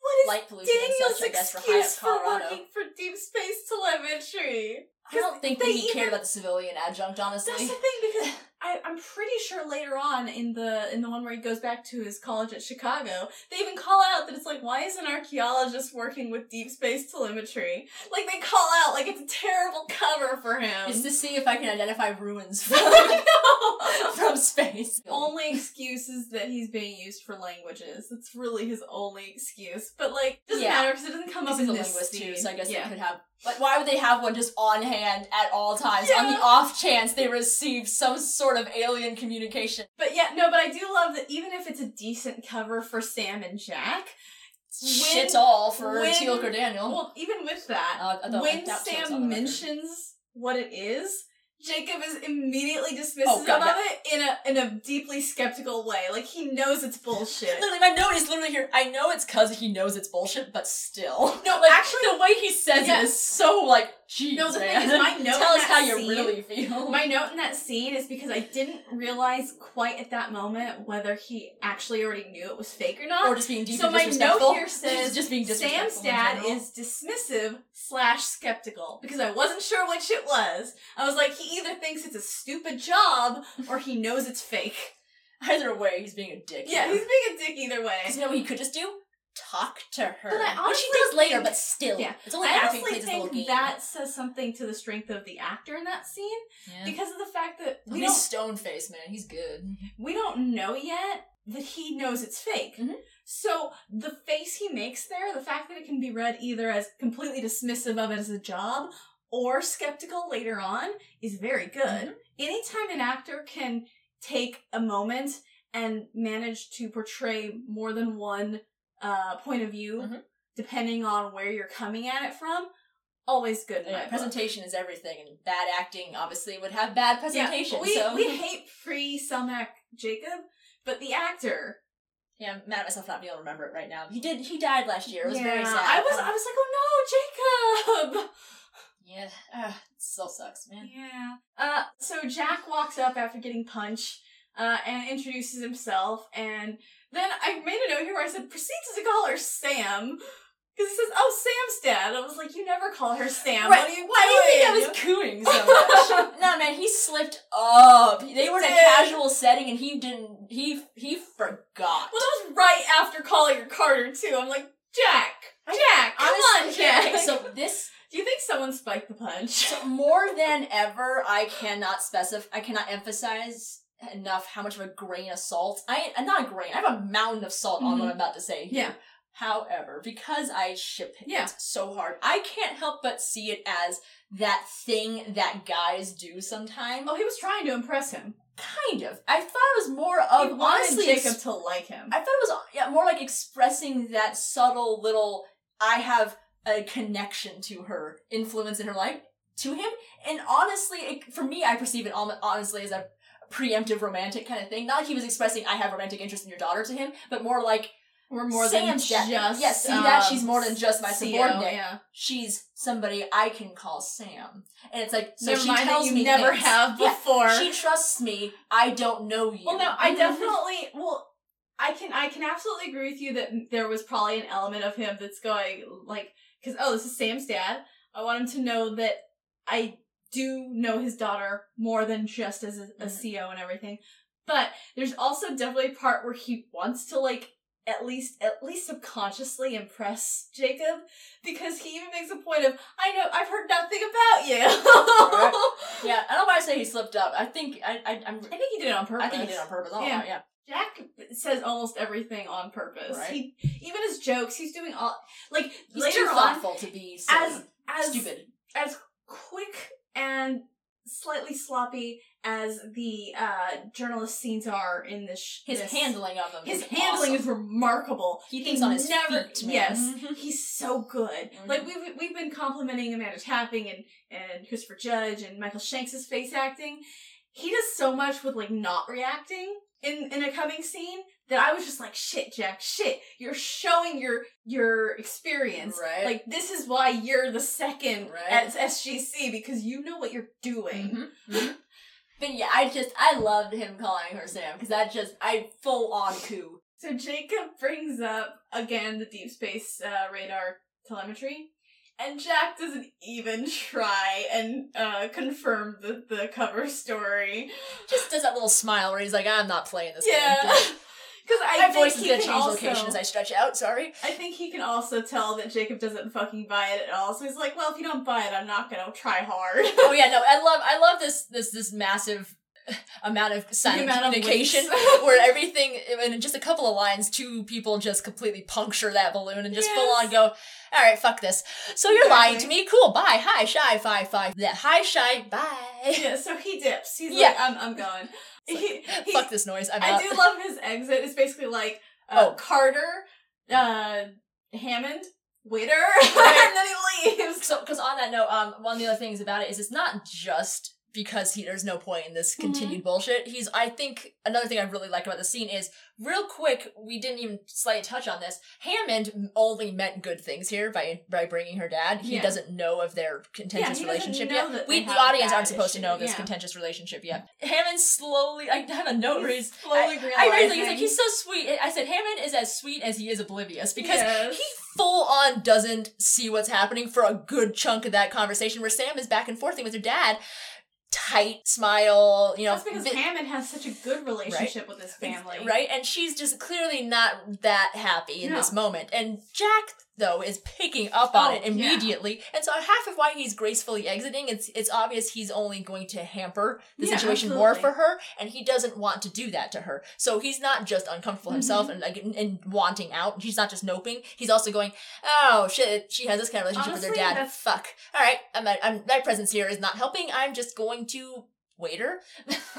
That's also probably another reason why he said the I've heard nothing about you. Because he's realizing in that she's never said anything about her dad that they're not close and they don't have a good relationship. you, you have two kinds of difficult relationships with your parents hers or mine where you very delicately touch on the things that definitely piss you off Mhm. or i guess maybe there's a third type there's or are just affected by it period and there's just in a bad way Mhm. however that takes form or you have it with- her where she's has a very healthy outlook on life she has also achieved this through whatever means i'm guessing maybe therapy like me Yeah. but that's what i mean you had two different types her way of dealing with it using it is silently Yeah. she is so much the astrophysicist. Uh-huh. She's a textbook. Yeah. She speaks as a textbook. She operates as a textbook. Textbooks sometimes use anecdotal, but for the Mhm. most part, a textbook is about giving you information, and information shouldn't be given as hyperbole. It should be given as fact. Yeah, So she will- doesn't use hyperbole. We will actually get a much later example of how she is a textbook yeah. in a uh, less fraught Yeah, exactly. uh, kind of So- example. So yeah, I uh, I like this. I like this kind of person who has. I like this other kind of person Yeah. because this was a good. uh, For honestly, it's probably just because this was a version of it that I saw as a young child, and I I really liked seeing her version, No. her side, which was she was so composed about Yes, it. That's what the silence is. That's okay. I just came to a conclusion, a realization. So that's what it is. You have two ways of dealing with it: with composure or with a different kind of composure yes. because she is the calm, quiet composure. Those are three things I probably wouldn't have ever used to describe myself. I will admit that. Yeah. so I like seeing this other side of it, and she plays it so well. And I mean, I, it's not that I haven't talked before about how elegant Amanda Tapping is. oh so yeah. it really does show here because I wouldn't call Carter elegant in No. this scene. Not that she can't be. It's just that she's not. It's not an elegance thing, but I definitely think it's um a result of her elegance in acting. hmm Absolutely. no, I yeah. agree with you on that. I like her silent use of her tools and Sam and um Jack's realization in this moment of that. yeah, so he dips. Um, Yep. and then Sam's dad, uh, with Sam alone, because Hammond also finds a reason to Yeah, he, he finally catches up to what's happening and goes, "Oh yeah, sure, bye." Uh, Sam's dad points out, hey, the cover story is garbage, yeah, I like who he f- does at least say it. but I can still get you into NASA. I like how for like a second I was like, oh, okay, cool, okay, cool. He has to play a shitty little game, fine, whatever. You know what? You like to live your way, I like to live mine. At least we're coming to a conclusion here. You're gonna tell talk to me straight on straight. Oh, cool, you've been manipulating me behind Mhm. the scenes. Like he just he's a roller coaster. Yeah. I, I love it. I want to like him, but every time he gives me an opportunity to, he literally follows it up with a moment of just, but then fuck Oh you. yeah, absolutely. Just, mm. Um, so outside, uh, Jack walks past on his way to a bar. We'll find out in a little bit. Uh, not yet. She's gonna do some casual day drinking yes. in full dress uniform. Yes, I love it. so he walks past where we find out later on he will be going to a bar.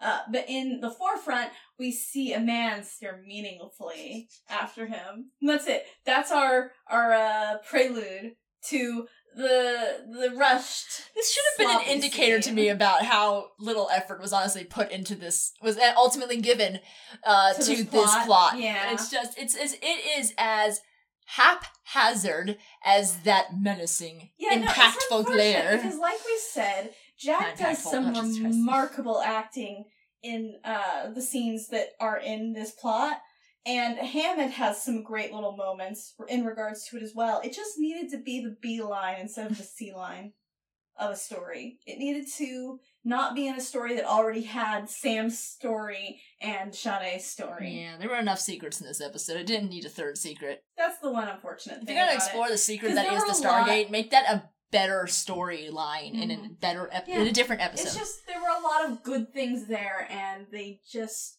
Yeah. wasted them on speed. Yep. Uh, but meanwhile, we're going back to Abydos. Meanwhile, on the A storyline, Yeah, and um, Sha're once again says, "You hate me," and Daniel's like, "No, no, I love you." and I Um, love his saying, "I hate what was done to you." Yes, exactly. Especially, it's not just her having becoming a Goa'uld host; it's her having Apophis's child. I mean, well. there are a lot of fucking.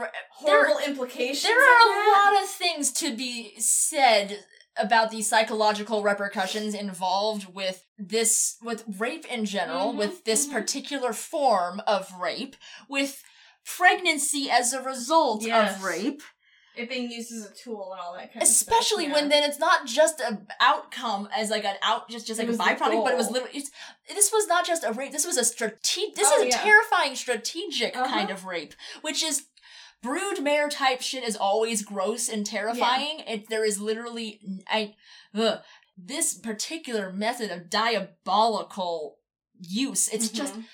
yuck. Obviously, back to that the, the strategic nature of Mhm. it is it's just so barbaric. It's frightening.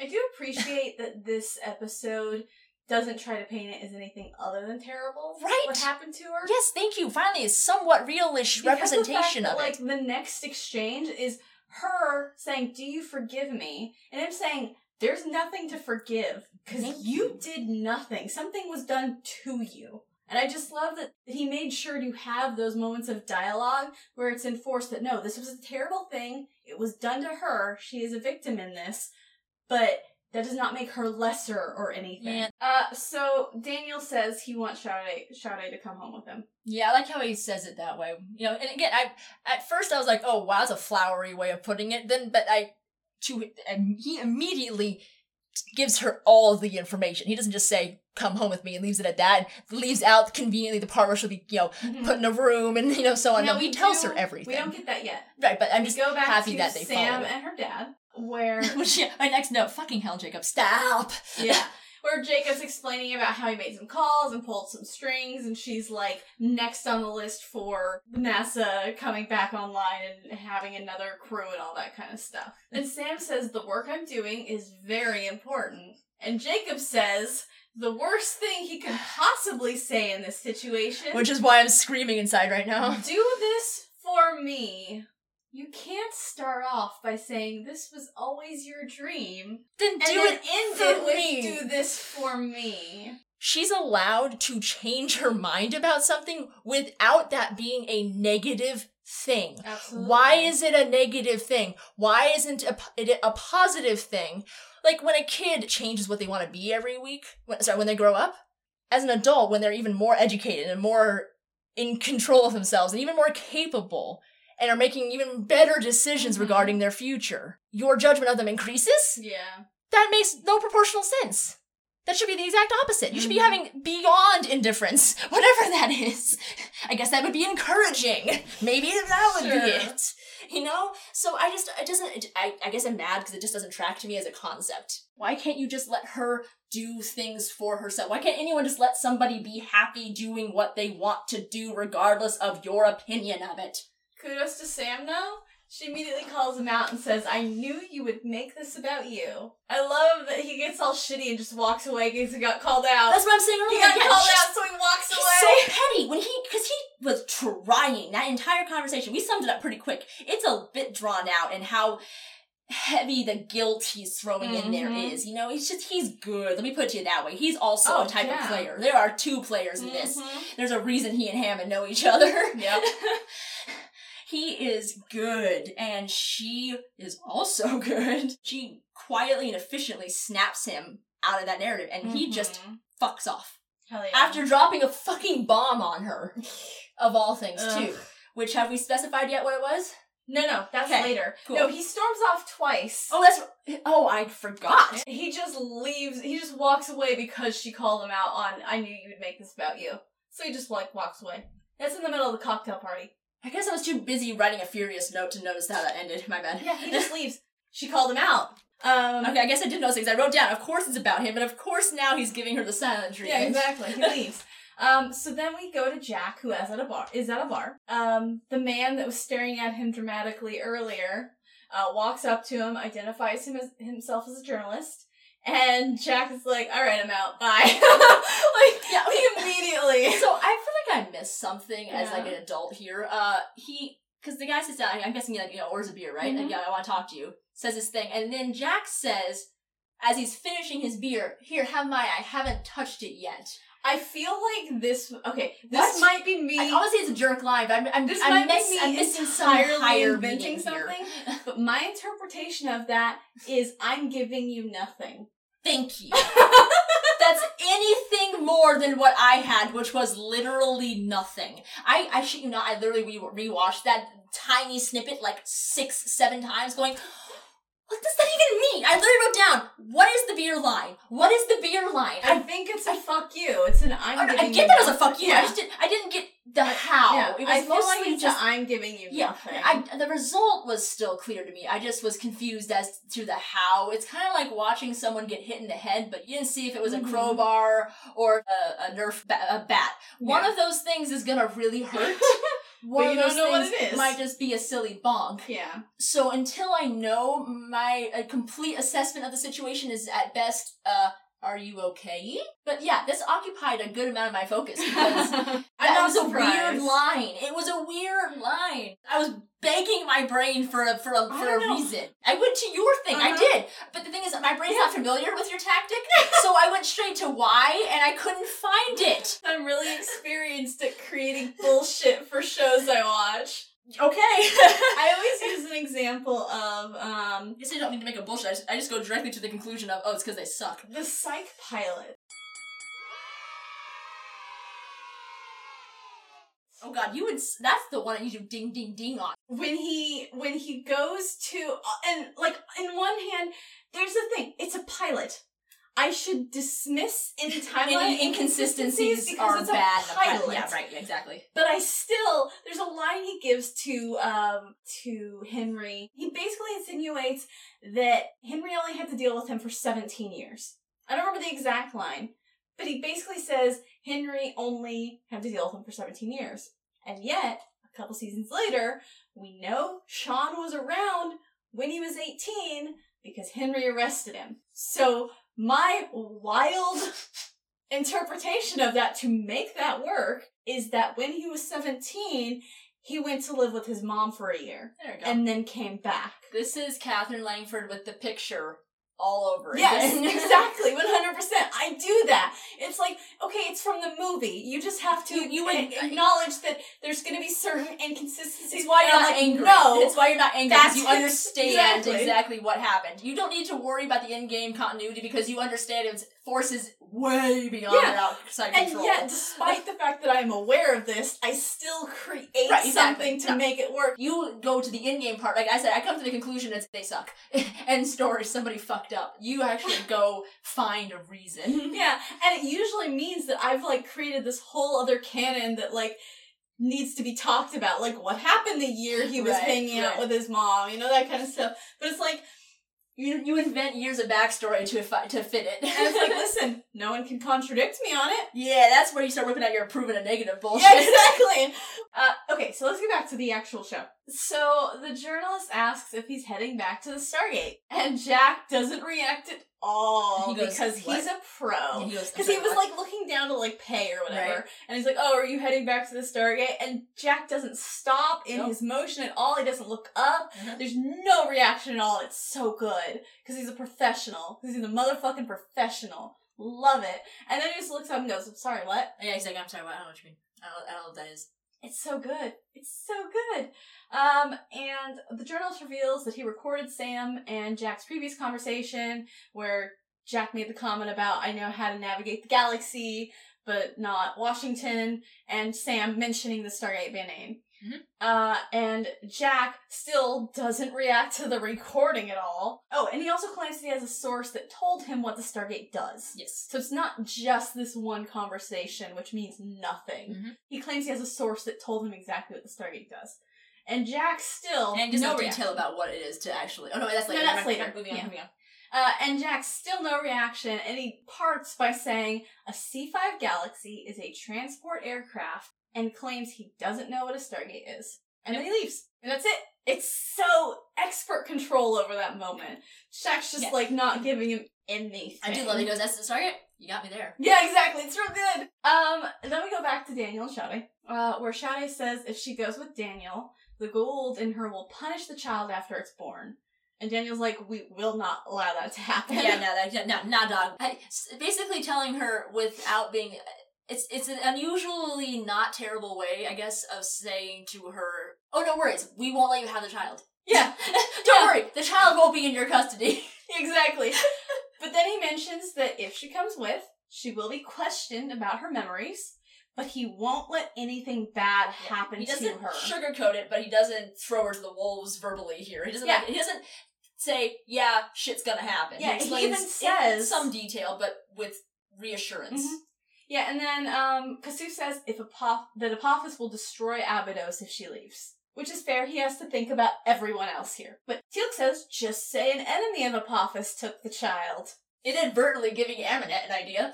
Yeah, I love it. Well, actually, never mind. He does say it again later. Yeah, he's the No, one who there's, no, there's it. literally no inadvertent there at all. It's No. just advertent. Well, it's good foreshadowing. Him saying, give this That's what example. it is. It's, Yeah. a, it's a garden path that's actually just a path. Yeah. It's not actually fake. It's just literally what ends up happening. Uh, and then Kasuf orders Sha're to go with them. What's my note here? Daniel says, You can't just order her like that. And Kasuf's answer is, I am her father. Even though that mentality is bad in the first place, it still doesn't make any sense for him to be follow- falling on that as an excuse. Because if he's going with that mentality of ownership, she's married to Daniel. She belongs to Daniel Yeah, now. yeah. He can't tell her what to do. Not that you're subscribing to the No, idea I'm of not. ownership I'm through saying marriage. if you he's were, if you were to, yeah. this doesn't even logically make sense within that confine. No, I. You're right. I love how as soon as Teal'c offers a good plan, Kasuf is blatantly uh go go with them. Yeah. It's almost Get I this feel like it was almost meant to be. I almost feel like it was all, uh, kind of meant in a very, very, very, very short-sighted, ill-advised way. An attempt at comedy, and see me, see me out here is hear me out here, not see me out. Hear me out here. It's almost funny, kind of like when uh, Thor in the Marvel movies is like they're talking about you know dissing Loki, and he goes, you know, take care. That is you know a brother Oh, and a, prince of. Asgard, and she goes, he's killed how many people in three days? He's, adopted. it's that you know sharp turn Yeah. kind of thing where it's almost comedic, where he's just like, she can't leave, she can't leave. We'll say this. Oh, go, go, go, go. it's almost made me. I almost wanted to laugh. to be fair, they have had Except that he was talking about a human and it Yeah. didn't make any sense. I will say that okay, yeah, I don't think we can ever think that feel uh, interpret that as a comedy. I No, think no, it's no. supposed to be bad, especially because of the fact that Daniel immediately Right. goes, it's her choice. Right? I'm just like desperately trying to see But as, as, I like, will what say- prompted this. That we in the movie, Kasuf had a very like go go kind of um briskness to yeah, him. he's a yeah, he's a brisk guy. He makes decisions quickly. Yeah. So once he's made it, it's decision over. yeah. Go go go. So I, I buy that. It's still bad that he said that, which the narrative points out because Daniel's like, that's her choice. And Daniel insists that it's her choice whether she comes. And he tells her honestly that until they can remove the Goa'uld from her, she would be locked up. Mhm. He even tells her, like, until we know we can safely remove it from you, you will be basically a prisoner. Like he doesn't hide any of that from her. I hate myself sometimes. I'm just really mad because I wrote a note that Yeah. I, I can't remember why I wrote it. See my last episode about missed terror opportunity for continuity. Something in the scene, remember, something in the scene prompted me to write this. I think I remember now. Okay, it's when Kasuf says, "I'm her father." Okay. I wrote frowny face, yeah. and then after that, see my last Okay. episode about. It's I- weird that you immediately went to Heru'ur because we go back to Hammond. Yeah, so I think. I think it was in the scene where I Maybe think you just didn't write this scene. Can I pause for a second Yeah. and ask you? So it is a brisk return to Earth for a second. Literally, Hammond is talking to someone. I Mhm. think about boxing, right. and Jack comes up Says, and "We have a says, problem." "We have a leak," Right. and that's it. That's Okay. the scene. And then we go back. Then Heru'ur comes up.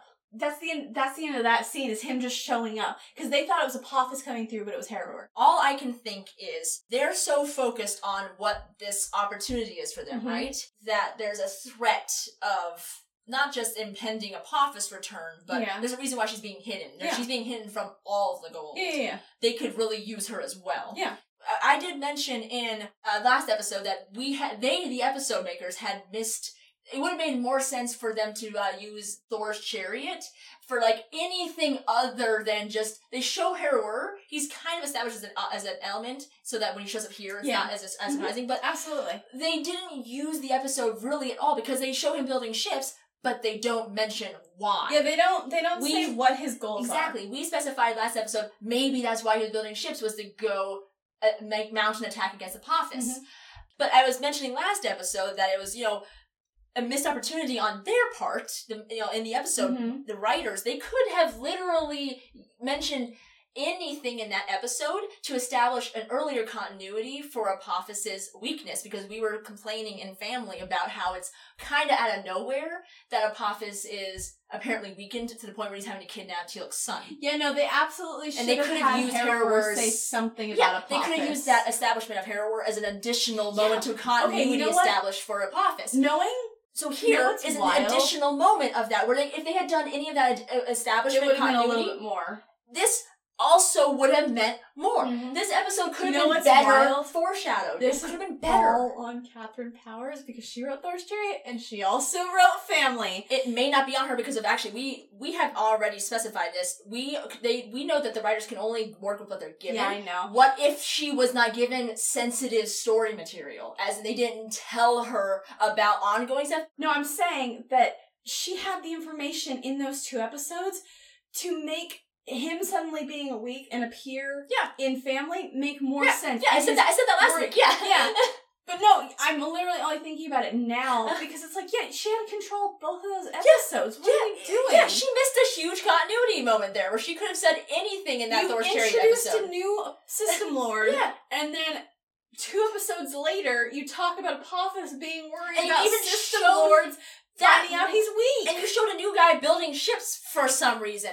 What would be a good thing to do in that episode? Show what that reason. sloppy. Like what? Because they like ships? I, I guess we were just supposed to go with the assumption it's because they like ships. Yeah, I said all Really last sloppy. No, Yeah, that's yeah, all. no, I agree. For last But week. yeah, so uh, So I'm just saying that it would have been it nice. would have been nice if we already had head that, yeah. writers had if if it's because of them not giving her that detail because I could see that as being a more of a spoiler element that they didn't want to foreshadow. Let's say it was that, so it could not you know potentially be not her fault. But if she did have access to that information, it or if they'd had more control and had exerted that control Mhm. better, they could have implanted a better seed of continuity as well along with that Heru'ur especially since that is clearly meant to he was introduced in Thor's chariot. Yeah. So that when he shows up later, it's not such a such a jarring Mhm. thing. So if you're gonna introduce him, maybe introduce an element as to fucking why. Yeah, 'cause he comes out of nowhere on Thor's chariot. Maybe if you'd introduced him as being He's amassing his in resources. response to Apophis or yeah, something. maybe he found out a don't. secret. Maybe it could be you could have a line where he's like, "I heard a rumor of Apophis's secret." You don't have to allude to what it is. You don't have to say anything more Or than that. you could even just say of his downfall or his Right, fall or something, anything, because that something, could a indicate he's either weakness. dead or weak. Exactly, a weakness. It doesn't Yeah, have to be like a physical you know what I he has is? a weakness, which could be Amaunet pregnant somewhere. He You know could what have I think anything, is? and then all of a sudden you know, oh shit, and that's why he's building ships. He's gonna mount an Mhm. attack. He's gonna do something. But no, he's just some random Yeah. dude taking over a planet to build some fucking ships for some reason. I think she didn't have him mention Apophis in Thor's chariot because she didn't want to spoil the surprise Right. that he was alive in family. You could say one of my But- enemies. Then You could say anything. You could do illusion. But we just pointed out that you could say Apophis's fall, and it could sound like his death. The opportunity was there. They even crafted something around it and then just didn't utilize it. Yeah, so it's a shame that it couldn't mean more in this episode. Yeah, but that's Well, what my note that's not Curtis's fault. No, no, but it's just like I'm just like yeah, but it's unfortunate that the outcome of that is yet another outcome of that lack of uh, opportunity taking Which in seems to come out of nowhere. where it's just not just that, but like there's a tiny bit of cramming here with all this new information of so you have all this access to stuff and okay, this is a weapon and this is a potential weapon against her Mhm. and Heru'ur could use this because of reasons. It's just a little jam packed and it could have been ever so slightly threaded out Mhm. had they done this in more extended format. So yeah. So, getting back into the actual time of the episode, uh, so he tells Sha're that until they can remove the Goa'uld, she will be locked up. Yep. He's very honest with her. Mhm. Then we cut back very briefly to Earth, where Hammond seems to be talking about boxing. I mm-hmm. don't know. I Yeah. couldn't figure anything else he could seemed to be about a He fight. seemed really excited. yeah, it seemed like some sort it of It was kind of adorable how Yeah. pumped he was. UFC fighting still, I guess, like a little. It's seen as a little classless, but I think boxing's always been has like that higher refined sportsmanship Yeah. quality to it. You know, Muhammad Ali style. Yeah, yeah. So I could see that being something an older man would like I could see in a refined capacity and could talk about that in a cocktail party format. Absolutely. Uh, so, and then Jack comes up behind him and says, hey, there's been a leak. And, like, just drops the information about the reporter. Then we go back to Abydos, uh, where Sha're has apparently decided, yes, I want to go back with you. And they're walking back to the gate. They say it took time. The show wasn't just her spontaneously going, "Okay, husband, let's just go back." She actually takes the time yeah, to think it they out. had conversations She weighs her options. It, yeah. She's she in a was shitty very place honest what. with all of her choices Yeah. and what she was, what she would expect when she got back there. It's not like she wasn't aware she was already stuck between a rock and another rock. I mean, there's really no great outcome for Yeah, her. she knew she was screwed. Yeah, but at least way, going least back with Daniel, she knew she had him on her side. exactly. So they're walking back. They're walking into the where where the gate is, and this is a moment where I'm like, Daniel, come the fuck on, because you, everyone can audibly hear the ship descending, and there's dust falling from the ceiling. And Sha're goes, "Do you hear that?" And Daniel actually says, "Hear what?" Yeah, I mean, I was like, "Daniel, Daniel, there's sand falling from the ceiling." yet again, the writers forget that Daniel's supposed to be blind, not deaf. It was real dumb. I was like, come on, Daniel. and then they think it's the approach of Apophis. Uh, so uh, Goa'uld also thinks it's the approach of Apophis and takes control of her again. She's alerted Yeah. and woken from her slumber, as it were. Uh, and she, you know, her eyes glow and everything. And Daniel's basically like, Sha're, you, you can do this, you can take control again, blah, blah, blah.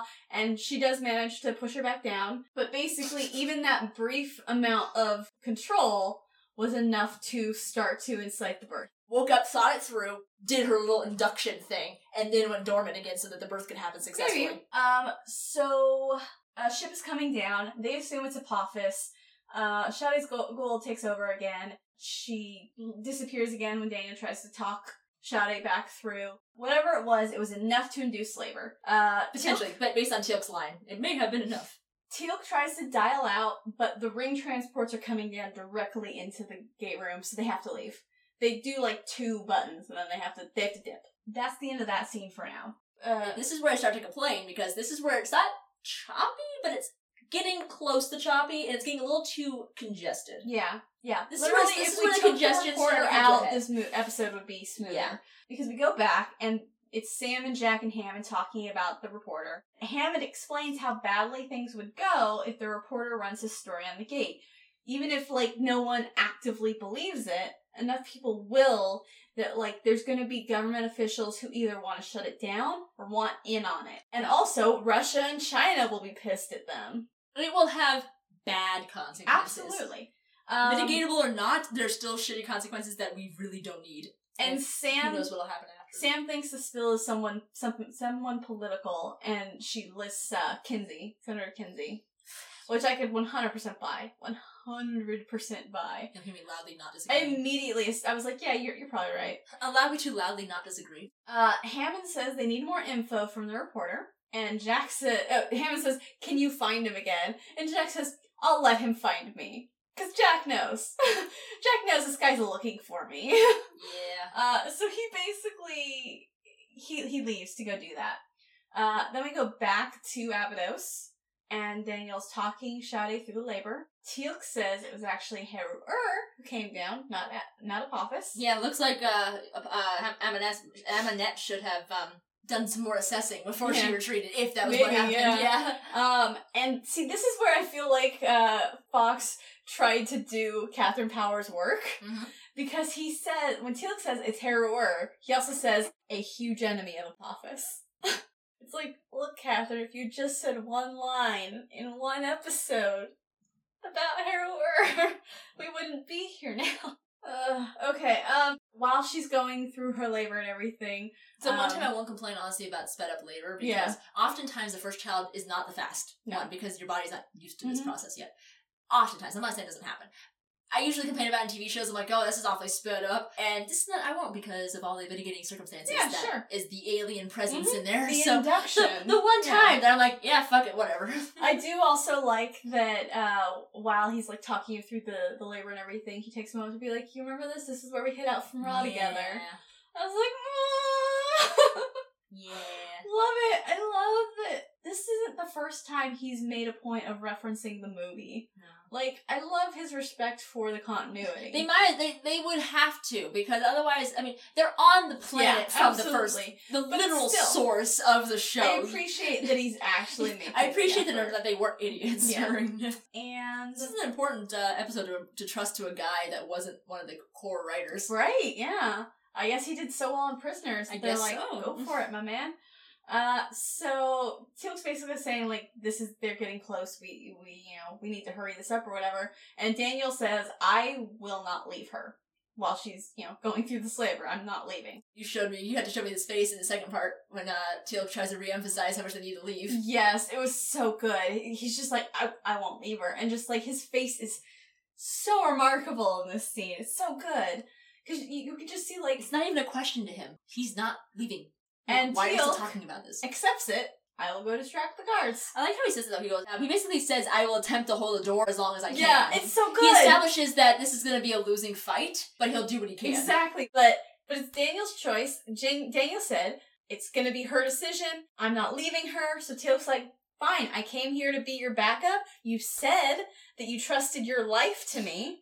I'm gonna be the best damn backup you have, and that if that means I die doing it, I'm doing my job. Yeah.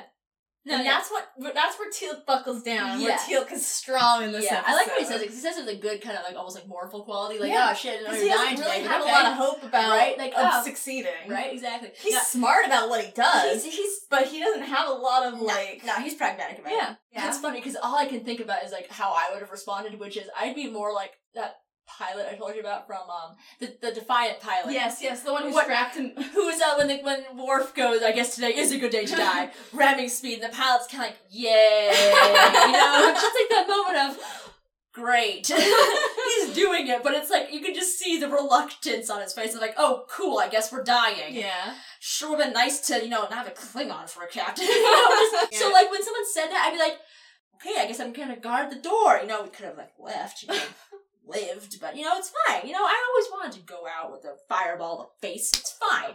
Fuck this, alright. you know, like I do it, but it Yeah. would be a certain degree of reluctance. love it Where I'd be specifying to, even if it's just the air, that in alternate universe 667, I did not have to die in this hallway. So uh back on earth jack goes and sits on a bench and waits and the journalist of course comes and sits down next to him and he knows that jack Sorry. I like how people do this as if it's casual looking. Yeah. When have you ever seen two strangers actually actively choose to sit next especially to each other on a park doing bench? anything on the bench Right? It's just weird. If you see another, if you see a stranger randomly sit next to another stranger on the bench, you will quickly notice Oh, that yeah. other stranger, that first stranger on the bench, getting up and Yeah, leaving uh-huh. because it's disconcerting. Um, but I do like that the journalist ex- immediately calls him out on. I know why you're here. You're here to find out how much information I have, while you guys try and figure out what to do with me. I like that this guy. You and I both agree. Yeah. This is too quick Yeah. and too. Just because it was doable doesn't mean it Yeah. should have been done. But I'm going to give a little point for the fact that him saying that means this is not the first time he's had to deal with breaking a story on something this secretive. That he knows exactly what their operation standards That are. just makes it worse for me, though. That's the thing, because that just makes me go, okay, but then that makes me question how the fuck you got away with that. That's to, to use CinemaSins again here. Uh, something he often mentions in a lot of his videos that I really like is character references a storyline that would have been a better movie than this. and it's like when they do a throwaway thing, like in Indiana Jones, where the, the shitty Crystal Skull movie, where he says like, "This is like that time in I don't know, like Vietnam or some shit." Yeah. It's a throwaway line. You don't pay attention to it, and it's but he throws out a quick little mini complicated plot, plot line that CinemaSins points out. Where character mentions a storyline that would have been a much better Indiana Jones movie than this piece of shit. yeah. And it's like, ha ha ha. But seriously, Yeah.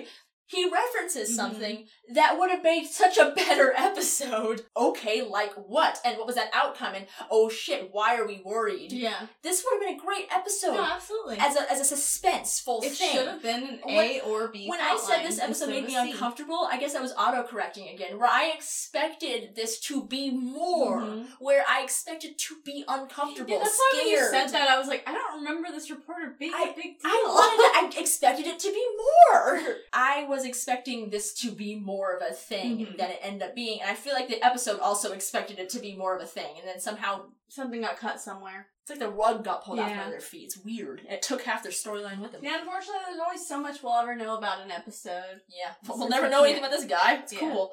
So Jack says, without confirming that this guy is right, keeps doing like really obvious fishing questions. Right.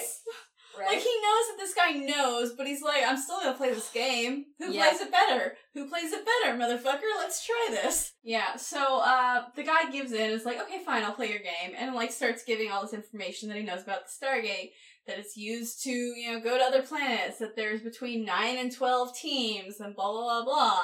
And it's like, yeah, you definitely got this information from Kin- Kinsey. There's no fucking way you didn't get this information from Kinsey. But like he gives like plenty of information, and Jack once again no reaction to any of this, and like just Which wow, and doesn't even say anything in response. sweating. Just like after he finds out what this guy knows, he stands up and goes, "Well, if you're gonna go through with this, it's O'Neill with two L's. There's another guy with only one. He has no sense of humor, and then he just he's out. O'Neill saw into the future, saw my criticism of Kurt Russell's portrayal Yes! of a block of wood, and took that and came up with a much better line. Can I say though that if you remember correctly, he also made a joke kind of like this in the pilot. And again, Terry Curtis Fox doing the callbacks, doing the continuity. No, he had clearly watched Children of the Gods Yes. and then wrote this I episode. it. It's It's beautiful. It's almost he as if he understands for the how source to write. material. This is how an episodic writer should always operate. If okay, in the sense of let's say you're writing a completely unique storyline, like you're given But you're still writing in any world that exists. Right. I would still watch a few previous episodes. Like, let's say I'm told this is an episode about Deanna Troi from Star Trek Next Generation, but I'm given complete. They're not even saying use her mind powers. yeah. All they're saying is this has Deanna Troi in it. Mhm. I would still watch a few episodes specific to the mindset of Deanna Troi, Yeah. so that that way I would make sure she didn't react like a dumbass. Yeah. Like for example, she likes chocolate. Let's say I was completely fresh to this. I wouldn't. Uh, If I didn't watch episodes, I might accidentally have her eating lemon ice cream or something Mhm. because I like lemon ice cream. Yeah. You know, it's that kind Yeah. of thing. He's clearly of the of the smart variety of writer who goes, okay, I'm writing something that's directly in reference to key plots, you know, stuff. That's why I'm like really impressed. This is this is not one of the core team Mm-hmm. of writers, of the creator writers, Yeah. because he is referencing a lot of really important plot details, and he's doing a good job. It, Yeah, I like Terry Curtis Fox. Mhm. But This yeah. like when Simon Pegg wrote Star Trek Beyond. For the first time in a while, it was somebody who actually watched Star Trek writing Star Trek. Mhm. It was nice. It was nice. But yeah, so he starts to walk away up the stairs. You know, you don't think anyone will believe this story? And then Jack's like, it'll read like science fiction. Oh, sorry. I, he says something else. And then Jack says, it'll read like science fiction. And then he says, you don't believe anyone, you don't think anyone will believe it. And then Jack says, I'm sure someone will. Jack in all of these scenes with the reporter is just so good. Great bits of dialogue. he gives him nothing. Great acting. As you said it's remarkable. It is so good. as much as he bitches about the politics of his job, It's ironic.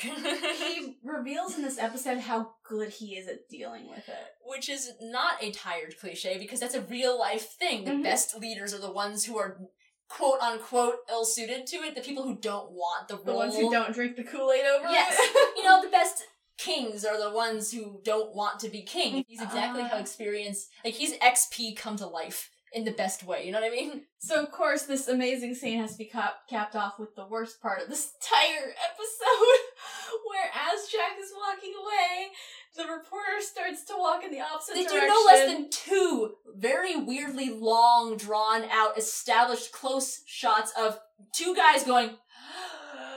and he gets hit by a car. Seriously, they, they do a drawn out shot of Jack turning around and then they stay on his face for entirely too long. And then they go to the guy and then stay on his face for entirely too long. And then they finally get around to showing what's actually happening here, Yeah, it's real dumb. which is him getting hit by a car. It's, It's like real dumb. choppier would have been better at this moment. Yeah. It was, what was that? It was bad. That was too long. The scene length here is too disproportionate.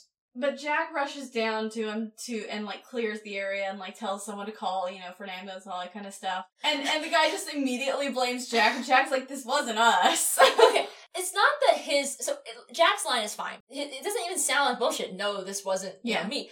It's not that this uh, reporter actor is a bad actor. Up until this point, he He's has not fine. been doing bad acting. Maybe he's just good at subtle work only. His final delivery is real bad. The the only thing worse than that that editing was that acting in that scene because it's just it's just son of a it, it, You know, okay. uh, uh, drawn out eye rolling up into my skull as my head falls. It's just it's so bad. You remember our earlier supposition with how So- awkward this and another scene is that there might have been reshoots? Maybe that was the only take they had. I- It's bad. I'm not excusing it. I'm just saying maybe that's the only take they had. if they had multiple takes, I can't help but just be him in proxy here. Yeah. Just like if you had multiple Why takes, did you use that one? why that one? Yeah. Was that the really the best? Because honestly, that can it just doesn't feel like that was indicative of his acting. No. Maybe they like Jack so much that in that like Yeah. performance in that That that they they, threw the other actor under the table. they were like, whatever, he's not He's not coming bad. back. it's not like anyone that neurotic's gonna be watching this. Yeah. any- but yeah, so it's like maybe just being too harsh, but it, I don't know. That was just it was No, it it seemed like a bad. bad scene, and then they do that. that it's a necessary evil of TV where you have to have the hand coming away from the head all bloodied, Uh huh. where they yeah. do like this big like dramatic reveal. Yes. Where most of us are going like because you have onlookers and you're also going, uh, that's a lot of blood. And Yeah, especially yeah, if you're like used to blood, you're not staring at it. If you're used to blood in your hands, especially, you're you don't display it in this No, manner. Let no. me put it to you that way. So just bad scene, bad scene all around. And then we go back to Abydos, where Kasuf is being questioned about where Sha're is. And he's like, I don't know. I'm telling you the truth. I do not know. Which at this point, he doesn't know. He Yeah. doesn't know where she is. I just yeah, it's not that the guy doing the hitting is doing a bad job. I just I feel for him because he's clearly trying to maneuver around an uncertain set in a very not visually accessible He's device. doing his He did a good job, but he's just not as smooth in his movements as someone who actually had an actual clear view would be. So just it's just funny. It's like the stormtrooper hitting his head on a door. And Yes. actually, he's more like Michael Keaton when he's wearing the Batman head. thing. Uh, he couldn't move his head in the Oh, thing. So people thought it was like a character trait. No, it was Michael Keaton trying to see, where he's just whipping his whole body around because he can't twist his neck in that thing. God. In the cowl. So it's kind of like that where the guy's trying minutely not to make it really obvious Yeah. he can't see, but he's also trying to fall. And he's Absolutely. and again, on an uncertain set. But yeah, so uh while he's questioning Kasuf, Teal comes in and fights him. And we don't see the end of that fight. We just see him like pull out the the Zat and fire. This is where I start to get a little annoyed with the transitions. Oh yeah, they're rapid fire at the end here because of the fact that we decided to put three, Three plot storylines lines in here. this It's just a bad plan. It's uh, I do honestly, as as brief as this moment is and how it's a little choppy, I do kind of like it gets his point across. I do like that they don't show who wins the fight. Mhm. They just show he's gonna start the fight. I appreciate that. Yeah, they don't give anything I away. think as choppy as a lot of these transitions are, They're unnecessary evil. where the scenes are cut always feels good. I will not bitch about that. Yeah. Yet. I don't think yeah, I don't think I can't remember anything that yet. I feel like I'm just gonna say yes. yeah. I don't know why I'm doing this. it's, Yes. it's like, oh, Daniel, I need to have some time alone to think. Leaves. Goes Into to that things. scene. Yeah, you don't need to like, show him There's a lot of really good. Yeah. This is the end of a moment. Yes. And now we're going to another place. Yes. Yeah, there was too much plot in this episode, but they did well where the scenes end and it feels like a good ending for that Yeah. scene. No, I'll give you that. But yeah, so then we go back to Earth. It's Sam and her dad in like a like a conference room Yeah, some alone. side room. Oh no, I think that was it. Okay, so this might be me just reading into it, but from from what I established, I think this is actually good writing. I Uh-huh. think this is an element of good writing and good directing. It appears to me that this took is actually taking place because so the accident happened, Yeah. right? And based on her dialogue here, where she says that O'Neill got called, um, had was a witness to an accident. Yeah. It seems to me that that might be like a podium behind her. I think that was where they were supposed to get their awards. I think this is taking place after the ceremony that they Didn't didn't, happen. get to have, and so I believe that. that's why he's staring out the window. And it seemed that he was staring kind of upset in the Mhm. out the window because he's in the empty room where he was supposed to watch his daughter get a Yeah. medal, and instead it's not happening. I'll buy that. I don't believe there's anything specifically said. No, they don't say that's anything what, about that's what I got from that. That- That's I'll what believe it. to me. Okay, now, yeah. on that note, On one thing I staring out the really did like Yeah. Is that opening shot fucking killed me. I actually made Eric, I made him die in League on accident because Mhm. he was playing. Oh, and I went, babe, look at this, look at this shot. I paused and made him look, and he was good for him. He looked.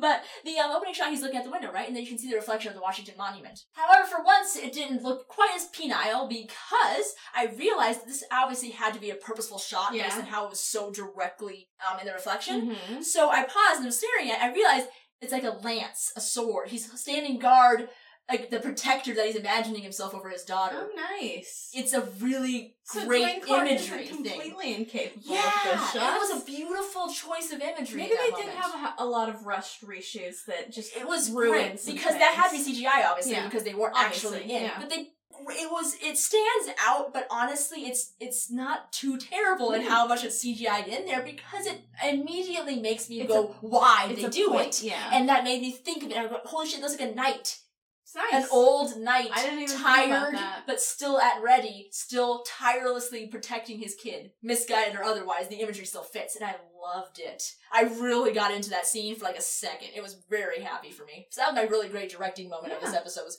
good choice, dude. If Absolutely. I see what you did there, and I like it. Nice. Uh, but yeah, so Sam, like you said, says the medal ceremony was canceled because Jack witnessed an accident and the president was unable to reschedule. Yeah, understandable. Yeah, I think the president's a little busy. Back then, they didn't usually golf all the time. yeah, and then Jacob just out of fucking nowhere says, "I have cancer." I like how he's finally, finally, he's tired of being an ass. Mhm.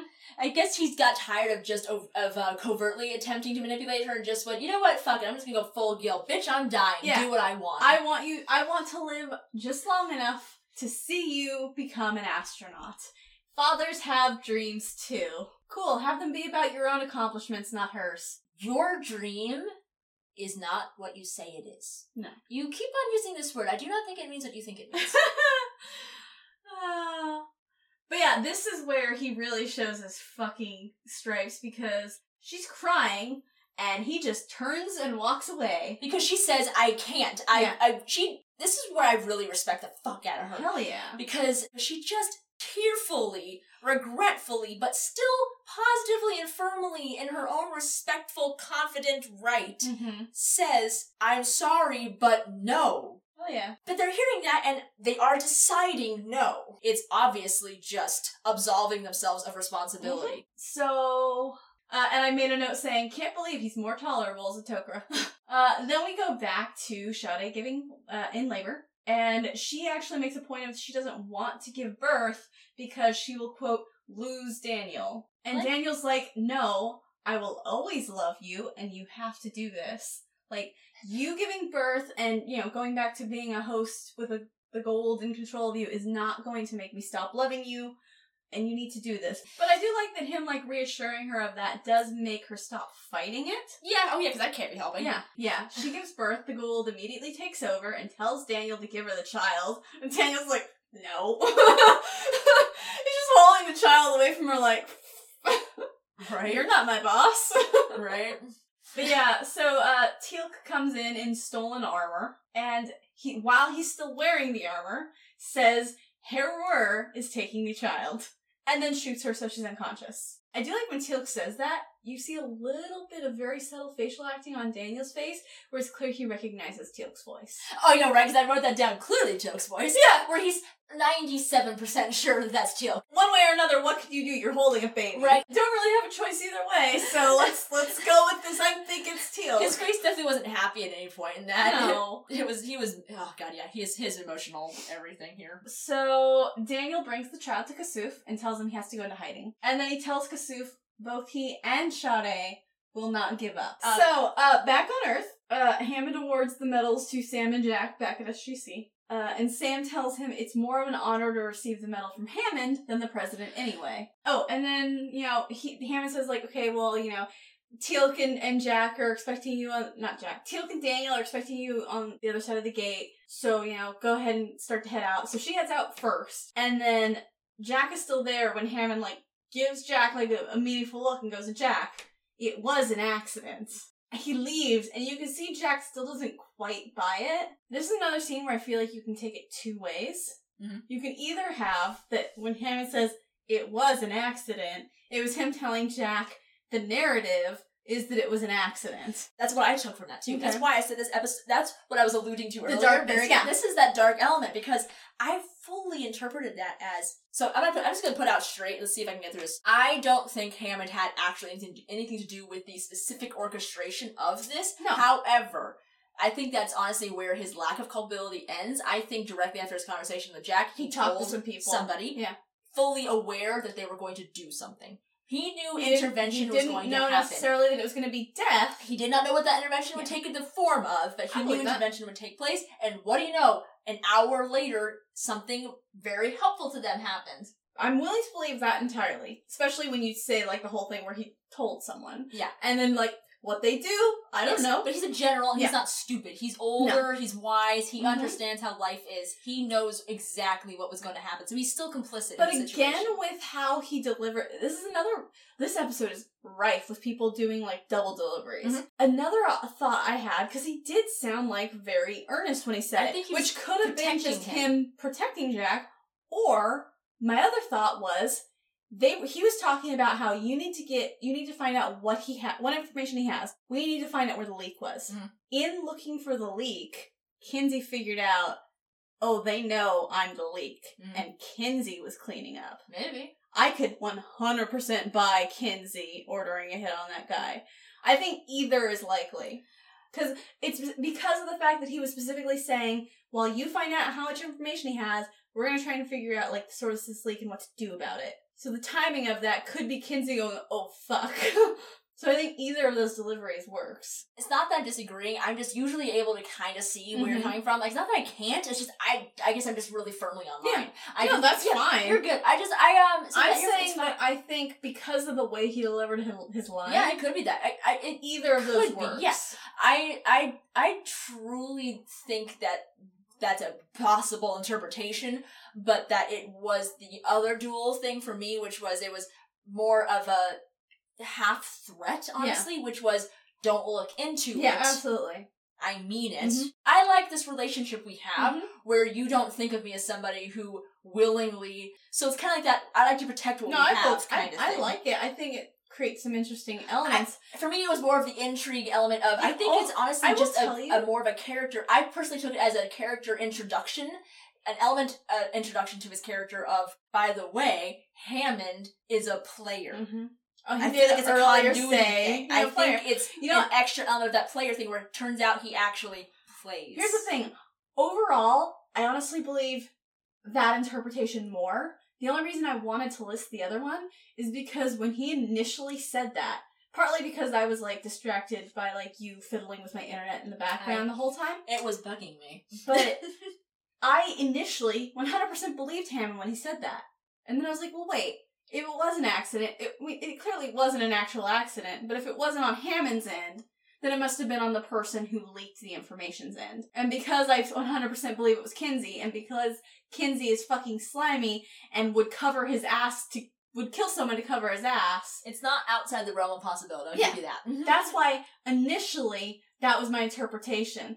But then, like, lingering on thinking about that scene more, it does seem more likely, especially when you, again, call back to Jack saying the whole thing about, oh yeah, Hammond is a player, you know. And also, season two is just giving us more of Hammond in Right. general. Right. We're seeing more of who Hammond is. Right. So I'm 100%, I lean more towards that interpretation, but I think either are possibilities. So, Teal'c in his stolen armor brings Daniel to Heru'ur like a prisoner. Oh yeah, my note by the way, just to finish up for me on that Yeah. whole scene between uh, Jack and uh, Hammond. It's such a brief interlude for them, but fuck me, do I love that scene. It's good. for all the possible interpretations Mhm. aside, everything is so well done. It's Yeah. quiet, it's somber. Hell, Jack's reaction. Mhm. Another thing that set up honestly my interpretation Yeah. for me is Jack's reaction. Oh yeah, he doesn't seem to believe he believe seems a little unhappy. Yeah, He's yeah. kind of like you can see his look of like he's honestly just a little unnerved. Mhm. He's No, to be honest, just like, Jack's "Oh, reaction okay, is sir, it's an accident. Jack's Jesus. reaction is what made me rethink and go Yeah, back to the hand. Right, because it's like, whoa. Yeah. you know what? I also don't want to open that door. yeah, Let's- absolutely. No matter what, it's cracked now. Yeah, but yeah. So Teal'c brings Daniel to Heru'ur as a prisoner, still wearing his stolen armor, uh, and says that Apophis took the child. Daniel offer, offers Heru'ur an alliance against Apophis, and Heru'ur's like, "Nah, you'll serve me." And I do love, again, Daniel's. I don't think so. Right? Oh, okay. So I'll put that. It's definitely got some Michael Shanks in there, don't get me Yes. wrong. But no, I don't think so.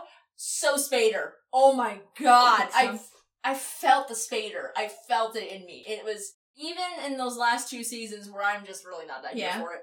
I still every now and then catch tiny elements of Spader in there Yeah. because he never forgets No. who his character is. And Yeah. I love that. You'll never catch me not saying good things about Michael Shanks' acting. Oh yeah, man. Like, I'll make fun of his refusal to pronounce things correctly. uh, but yeah, I just, his delivery there is so good. Because, like, and someone else would be like, never, or blah, blah, blah. And Daniel's just like, nah, it's not gonna happen.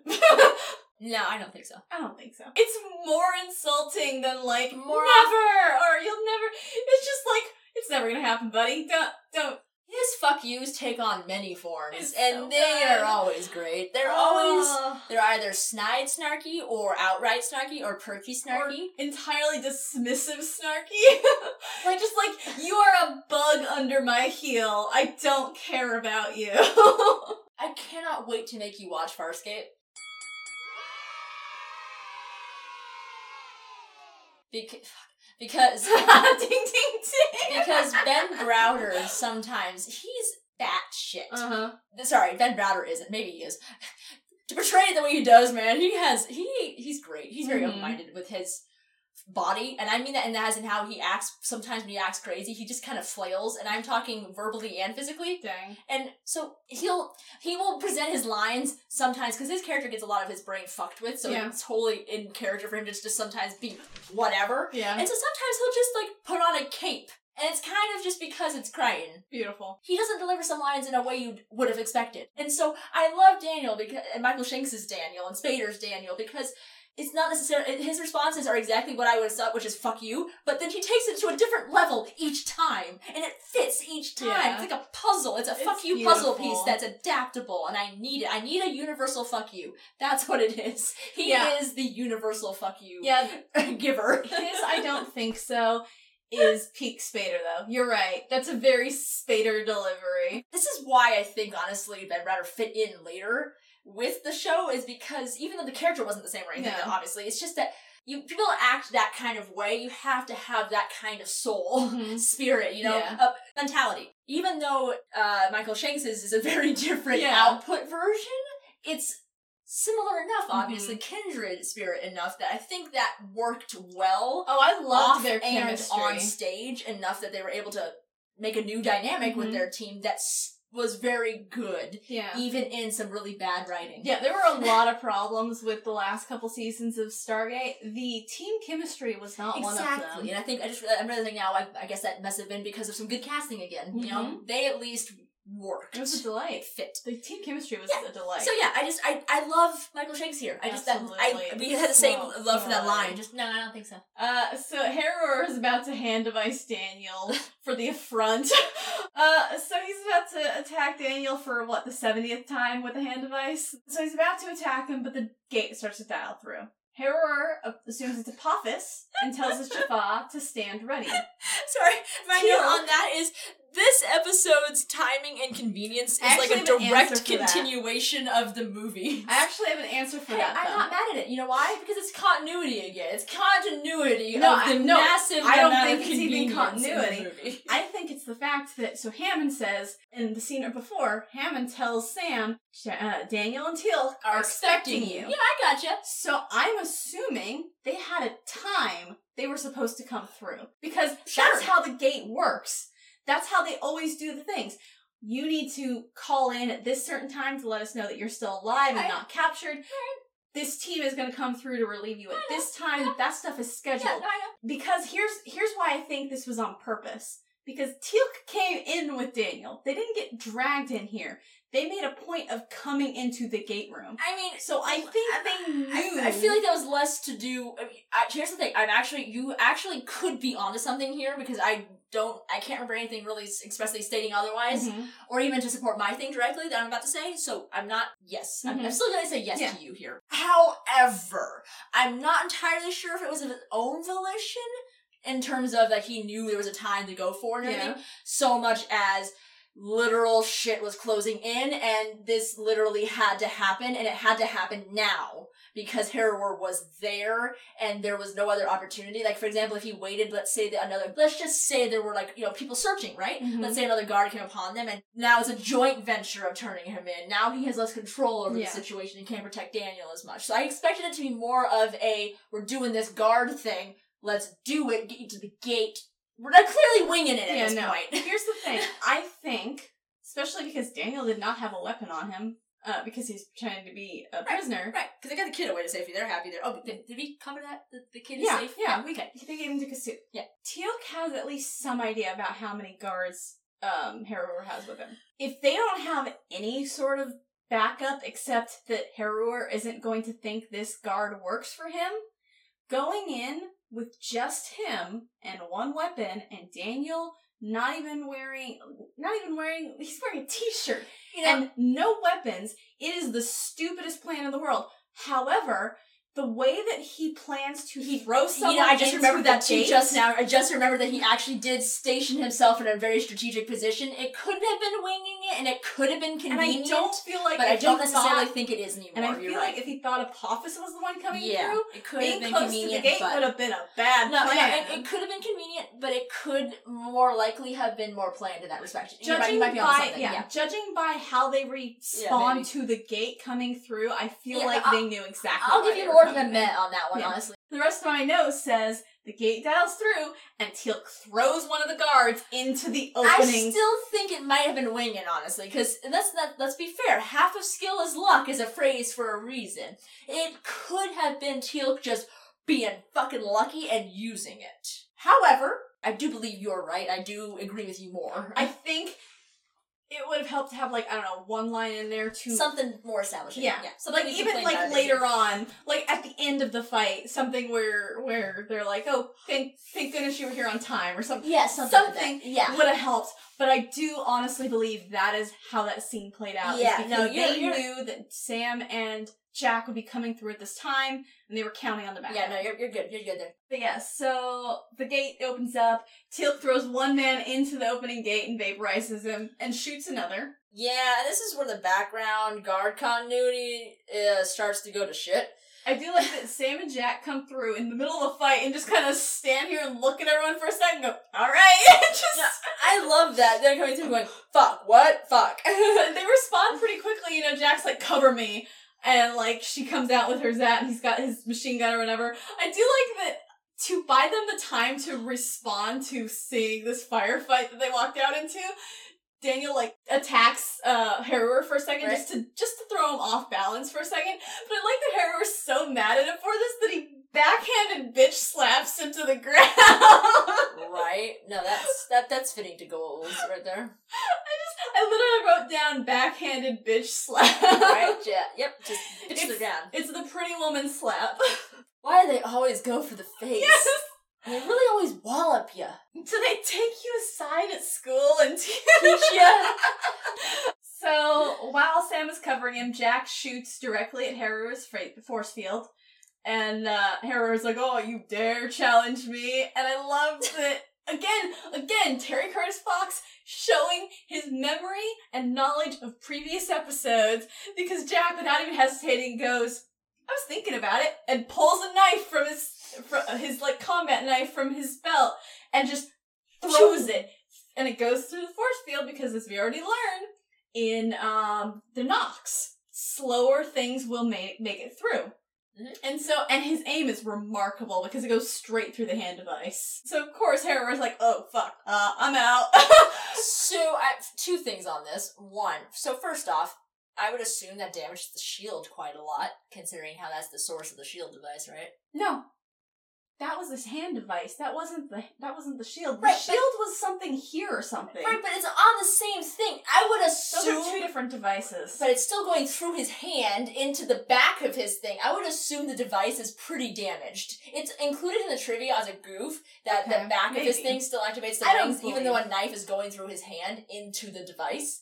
I would just here's the thing. It's, I guess it's not a criticism, honestly, because it's honestly more of a commendation Mhm. to go all old technology sure. that it can suffer catastrophic damage Uh-huh. of both external and internal proportions, and yet still mostly um, operate as intended. Yeah, he's lucky Good those job. rings came down. Honestly, I am not saying that his shield wasn't functioning because I'm guessing somehow, despite a knife, again, despite catastrophic damage, it seems to he was still holding it in front of his face. It did appear as if he was still guarding Yeah. himself. But just once, I'd Just like to it. see somebody attempt to shoot through the rings mm-hmm. when somebody's transporting because everyone always just is so polite. They always just so politely sit there and wait for the entire fucking process to complete. I'm like, I guess I'm just a, a bitch, but I would just, you know, just ping ping just to try. try. Just, just yeah, so he dips out using the rings. Um, and I do like that, again, this is a callback I said way, way, way, way earlier, four hours ago, about how, um, you were talking about how Sam is a textbook. yeah. And Sam walks up to Jack and goes, Oh, you remembered the blah, blah, blah, blah, blah, blah. Like, it gives the really technical answer for why the knife managed to go through his shield when the Right. bullets didn't. And Jack just stares at her for a minute and goes, Right. like, yeah, I remember the technical aspects, not knife will get through shield, but bullets won't. I, I um I'm gonna just let this happen because honestly I already got mad about it twice. Once at home and another time earlier with you before Yeah. we were recording. I just don't want to do it again, and I don't want to make people listen to it.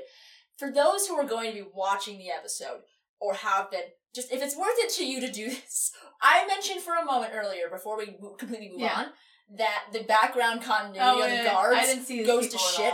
When um after Sam and Jack join the fight, she shoots one and Mhm. he starts zapping right, and he's like in full shock Yeah. mode, and he's in a couple of scenes. The continuity is actually pretty good, where he's still visibly still.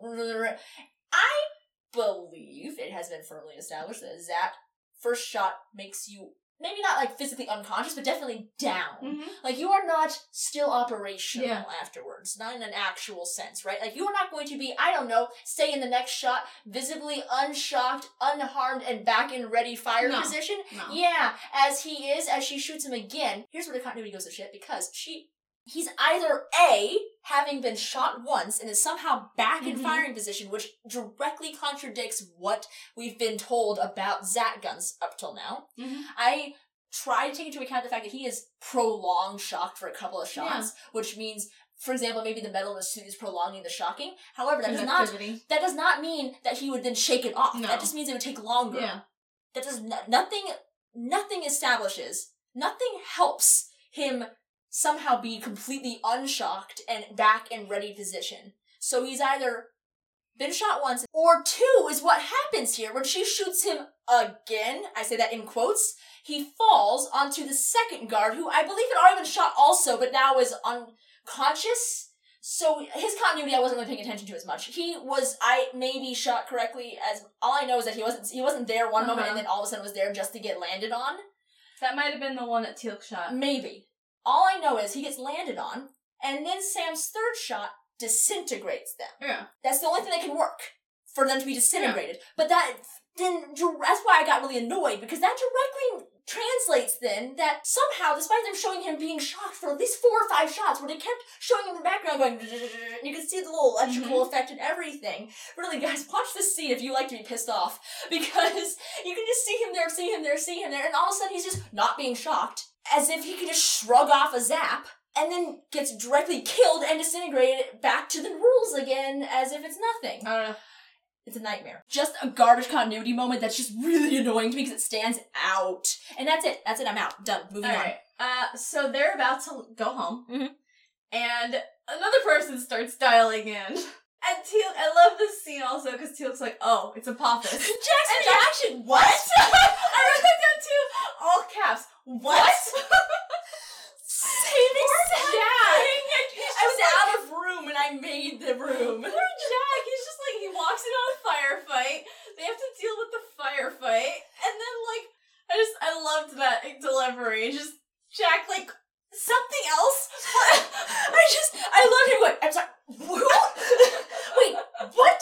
What did I miss? exactly. That's what 100 percent what it is. What the hell happened here while I was in DC? I just, I would just be screaming now, what the fuck happened here? I left you alone for a day. what did you do, call him? Uh, so they decide to just uh poorly hide behind some stone, and Apophis is so busy with Amaunet that he doesn't even look. I don't know. Co- kudos to he- uh, the costume department here because, so obviously, uh, uh Her dress manages. Yeah, she didn't actually hide. give Yeah. birth. So her little birthing gown thing she was wearing, plus her positioning when she got shocked, totally hit. Oh yeah, plus- I was dude, plus- I was paying attention to all that stuff Right. the whole time. I was like, "You're doing Yeah. a good shot. Right. You're doing a good job of like your clothing and Yeah. her position, Yeah. hiding the fact that she's still also, pregnant." let's let's just point out for um for a fact here um that despite what Hollywood. um the body doesn't just snap back into pre-position after giving birth. You're still it's gonna be stretched for a few weeks until that you know settles back into s- you know, it has to reset and just like it took nine months to get there it's gonna take more than a minute Mhm. to go back to the way it was. Yeah. So it doesn't even matter though because through their really great costuming and everything, you great can't job even fucking tell it, that yeah. that actor is actually still in fact eight No. nine months pregnant. Good It's job. it's really well done.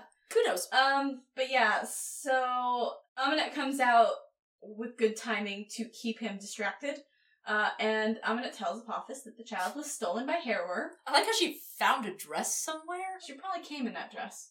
Oh duh, never mind. Yeah, she just wherever she put it, she wouldn't put it back Yeah. on. She tell she gives him that line, and there's an element again with these like really good like double acting where there's an element of when she gives that to that line to Apophis where she doesn't really buy it herself either. Yeah, there's definitely more play going on in her face. Not like in a super detectable manner, but in a way like not like in a in a Apophis would detect it way. Obviously a little bit more for the audience. Yeah. But you can see it There's something else conflict underneath. maybe. Yeah, absolutely. At the very least, there's an extra element going on there that, we, that there wouldn't have been before. Mhm. And to compound on that little moment of excellent acting, we see her actually look to the side and she meets Daniel's And eyes. oh, what do you know? It's not just us who thinks that Daniel's badly hidden. She knew he was there. Yeah. At least, at the very least, she sees him. And she does not react. She looks at him and then Kind turns of reacts, even honestly, just kind of like almost like she doesn't even like really open her mouth, but she just kind of like responds visually to Mhm. his thing and But makes not in a way eye that contact. Apophis would Yeah, notice, no, no, no, what he's facing the gate. No, she reacts him. to Yeah. let him know I, I fucking see Yeah, like you, oh, kind of. shit. And then makes a conscious choice to turn back to Apophis and not call out that the team is hiding around there. Somehow to me, And especially because, okay, so here's what I think actually with her reaction to Daniel. On top of being like, yeah, I fucking see you, her seeing Daniel hiding there would cement any of the lingering doubt she would have had that uh, Heru'ur taking the baby was a lie. Mhm. Because if Daniel is free and hiding there, it wasn't Heru'ur. right? Because Heru'ur had him as well. Exactly. Yeah. So her saying that, that was her going, oh no, that was a lie. But she keeps it. She doesn't tell Apophis that they're hiding there. She doesn't say, oh, whoops, I lied. The Towery took it. She just turns back to him and just like, all right, let's go. Yep, we'll figure it out. Yep. Yep. And walks out. They go back out through the gate. And, and Teal'c even calls out afterwards, just in case some people didn't notice her Yeah. catching Daniel's She eye. definitely saw us. yeah, he points out, it's like, she definitely saw us. Yeah, and so I like how because they leave it open ended enough that you could, and I don't even think it'd be romanticizing it. You could interpret it as Sha're's control exerting itself a little bit. Mhm. You could interpret it as Amaunet feeling something there, potentially. Mm-hmm. I you could interpret it as just self-serving, as in she just sees him as a potential flaw in her lie that despite the outcome potentially being It what he wants, the kid, her. it still could backfire Yeah. for her, and she's just straight up on not on that train. Mhm. So I think it's a it. little combination of all three. Exactly. Whatever it is. Yes, it's less of the expositing and more of the trusting your audience here, and I Mhm. like it. But I do also like that uh as Sam's dialing out for them, it's like, okay, we need to get out of here. We've run into too many freaking system lords. I've been here for one- five minutes and I am unhappy. Let's leave, please. Just like dial out. And then I do like that Jack takes a moment to be like, You alright? to Daniel. And Daniel's like, No, I'm not. But I will be. It's actually a pretty good idea. I uh, I'm just going to assume, since it's not, you know, nothing directly contradicts it yet, uh, I'm just going to assume that during her dialing process, someone goes, oh yeah, we better establish to Kasuf what just happened real quick and when to bury slash unbury the gate again. Yeah. because unfortunately with the lack of cementing that with this ending all we are left with is sam just going peace out and not doing anything about the Yeah. game also one more on that note props to the Abydonians Mm-hmm. these are untrained masons and yet they can bury unbury and perfectly replace a stargate Yeah. on a podium exactly as the ancients Good for them. intended Good I for mean, their understanding of ancient technology is just fantastic. Y'all got them started with that mining, all that mining. Right, you know, that that's just that shows the power of oratory learning. Hell yeah. of of pa- passing down Listen, I'll buy it. traditions. Because I'm sorry, that has always pissed me off. The only Stargate to assess that is fucking Stargate Universe, where they unbury a gate and they bury like un. It's leaning. They're like it, they get it upright enough to be operational, and they're just like go go go go go go go go. They get it dialed and they go, funny. and it's clearly precarious. Yeah. But the whole point is clearly they're also in a time crunch, so it's not the best example. But I really do like how they unburied potentially forever, but but also potentially not forever, Mhm. but took the time to really re-cement that Yeah. fucker. So, uh, but that is finally it for this episode. Um, If I say anything, I'll just make it longer. So Yeah. let's just go, we're man. so, uh, nobody on the team died. Daniel did give it a bit of an effort, He did, he did try. He tried his best. as usual. he had did to- the really risky He was con- prisoner gambit. It was yet again another callback to the movie of him Yeah. doing his best attempt to get hand device to death. yeah, ab- absolutely. just to get interrupted by an opportune ring and or a Stargate Mhm. activation.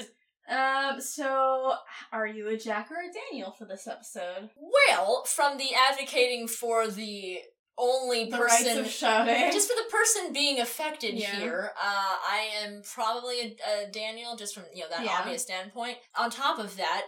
Everything I respect about Jack in this episode is things about him that I definitely could not exhibit. Like, Yeah. I'd love to be able to respond the way he responds in all those situations, but I clearly specified then and I Mhm. will again now. I'll definitely reassert it. I by then I would have been sweating or fumbling. I I not that I can't think on my feet. It's just not, I wouldn't have been a secret keeper for a reason. Yeah. Let me put it to you that way. When it comes to high pressure secrets, if I were to be surprisingly confronted about it by uh, by a Mhm. reporter in broad daylight like that, listen, I'm not saying I would like spill the secrets, Yeah. but I definitely wouldn't respond nearly as smoothly as he does. No. I would have responded more like your average congressman. No comment. Car service? Fumbling shittily, Mhm. but not giving anything away per se. Yeah, I, I He's have, amazing in his scenes. So yeah, I'm definitely a Daniel. I have to agree with you on being a Daniel because every every line he has in this episode, I agree with wholeheartedly, one hundred Pretty percent. fucking much. Um, and being a Sam in this isn't an option, so. I for honestly for a brief moment I did entertain me being a Jack in this episode just because when I'm required to, I can actually keep a pretty straight face. Um, there was a, a getting to know you game in theater called If You Love You Smile, where you have to keep a straight face. You cannot smile. I never broke in that game. Nice. So like I can have that weird level of self-control. If I was Jack being approached by this reporter being like, "Oh, you have to go to your Stargate, huh?"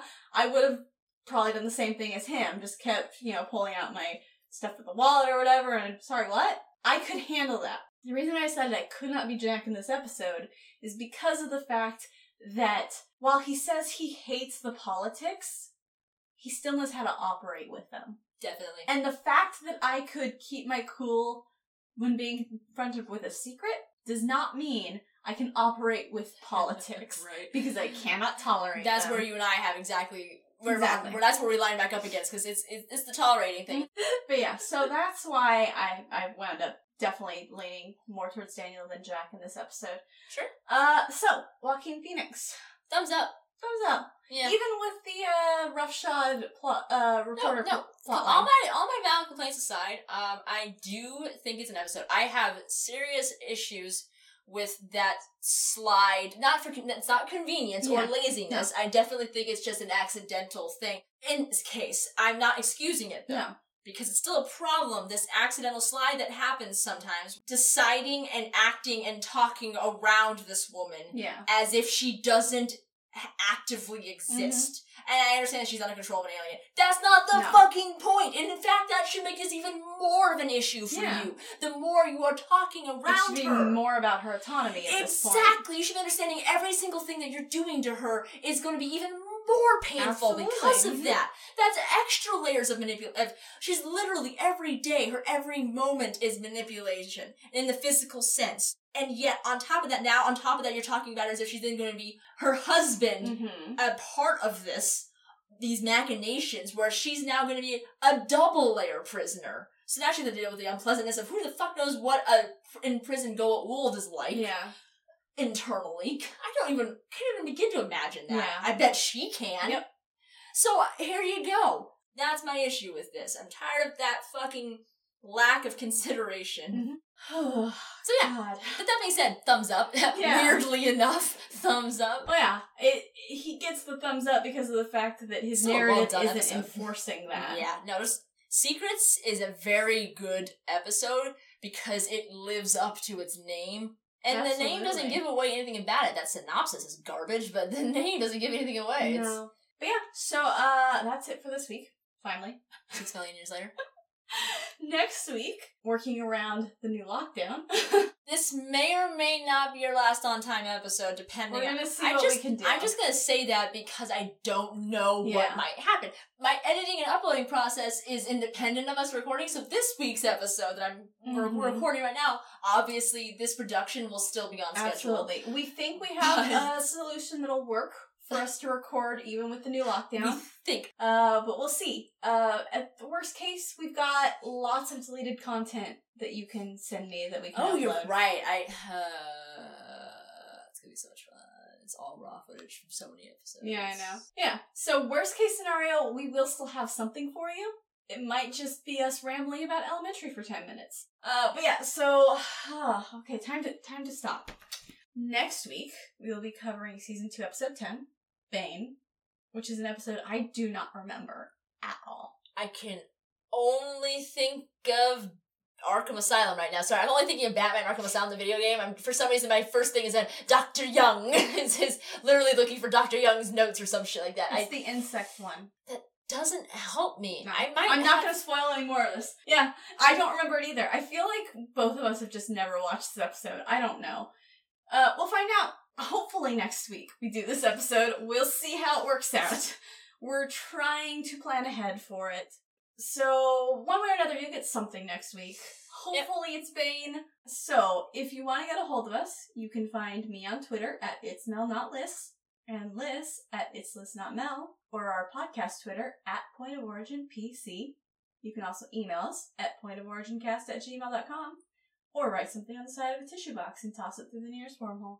You can find links to the things we talked about during the show in the show notes. And if you like the show, don't forget to subscribe and leave a review. Thank you for joining us on our incursion through the iris, and until next time.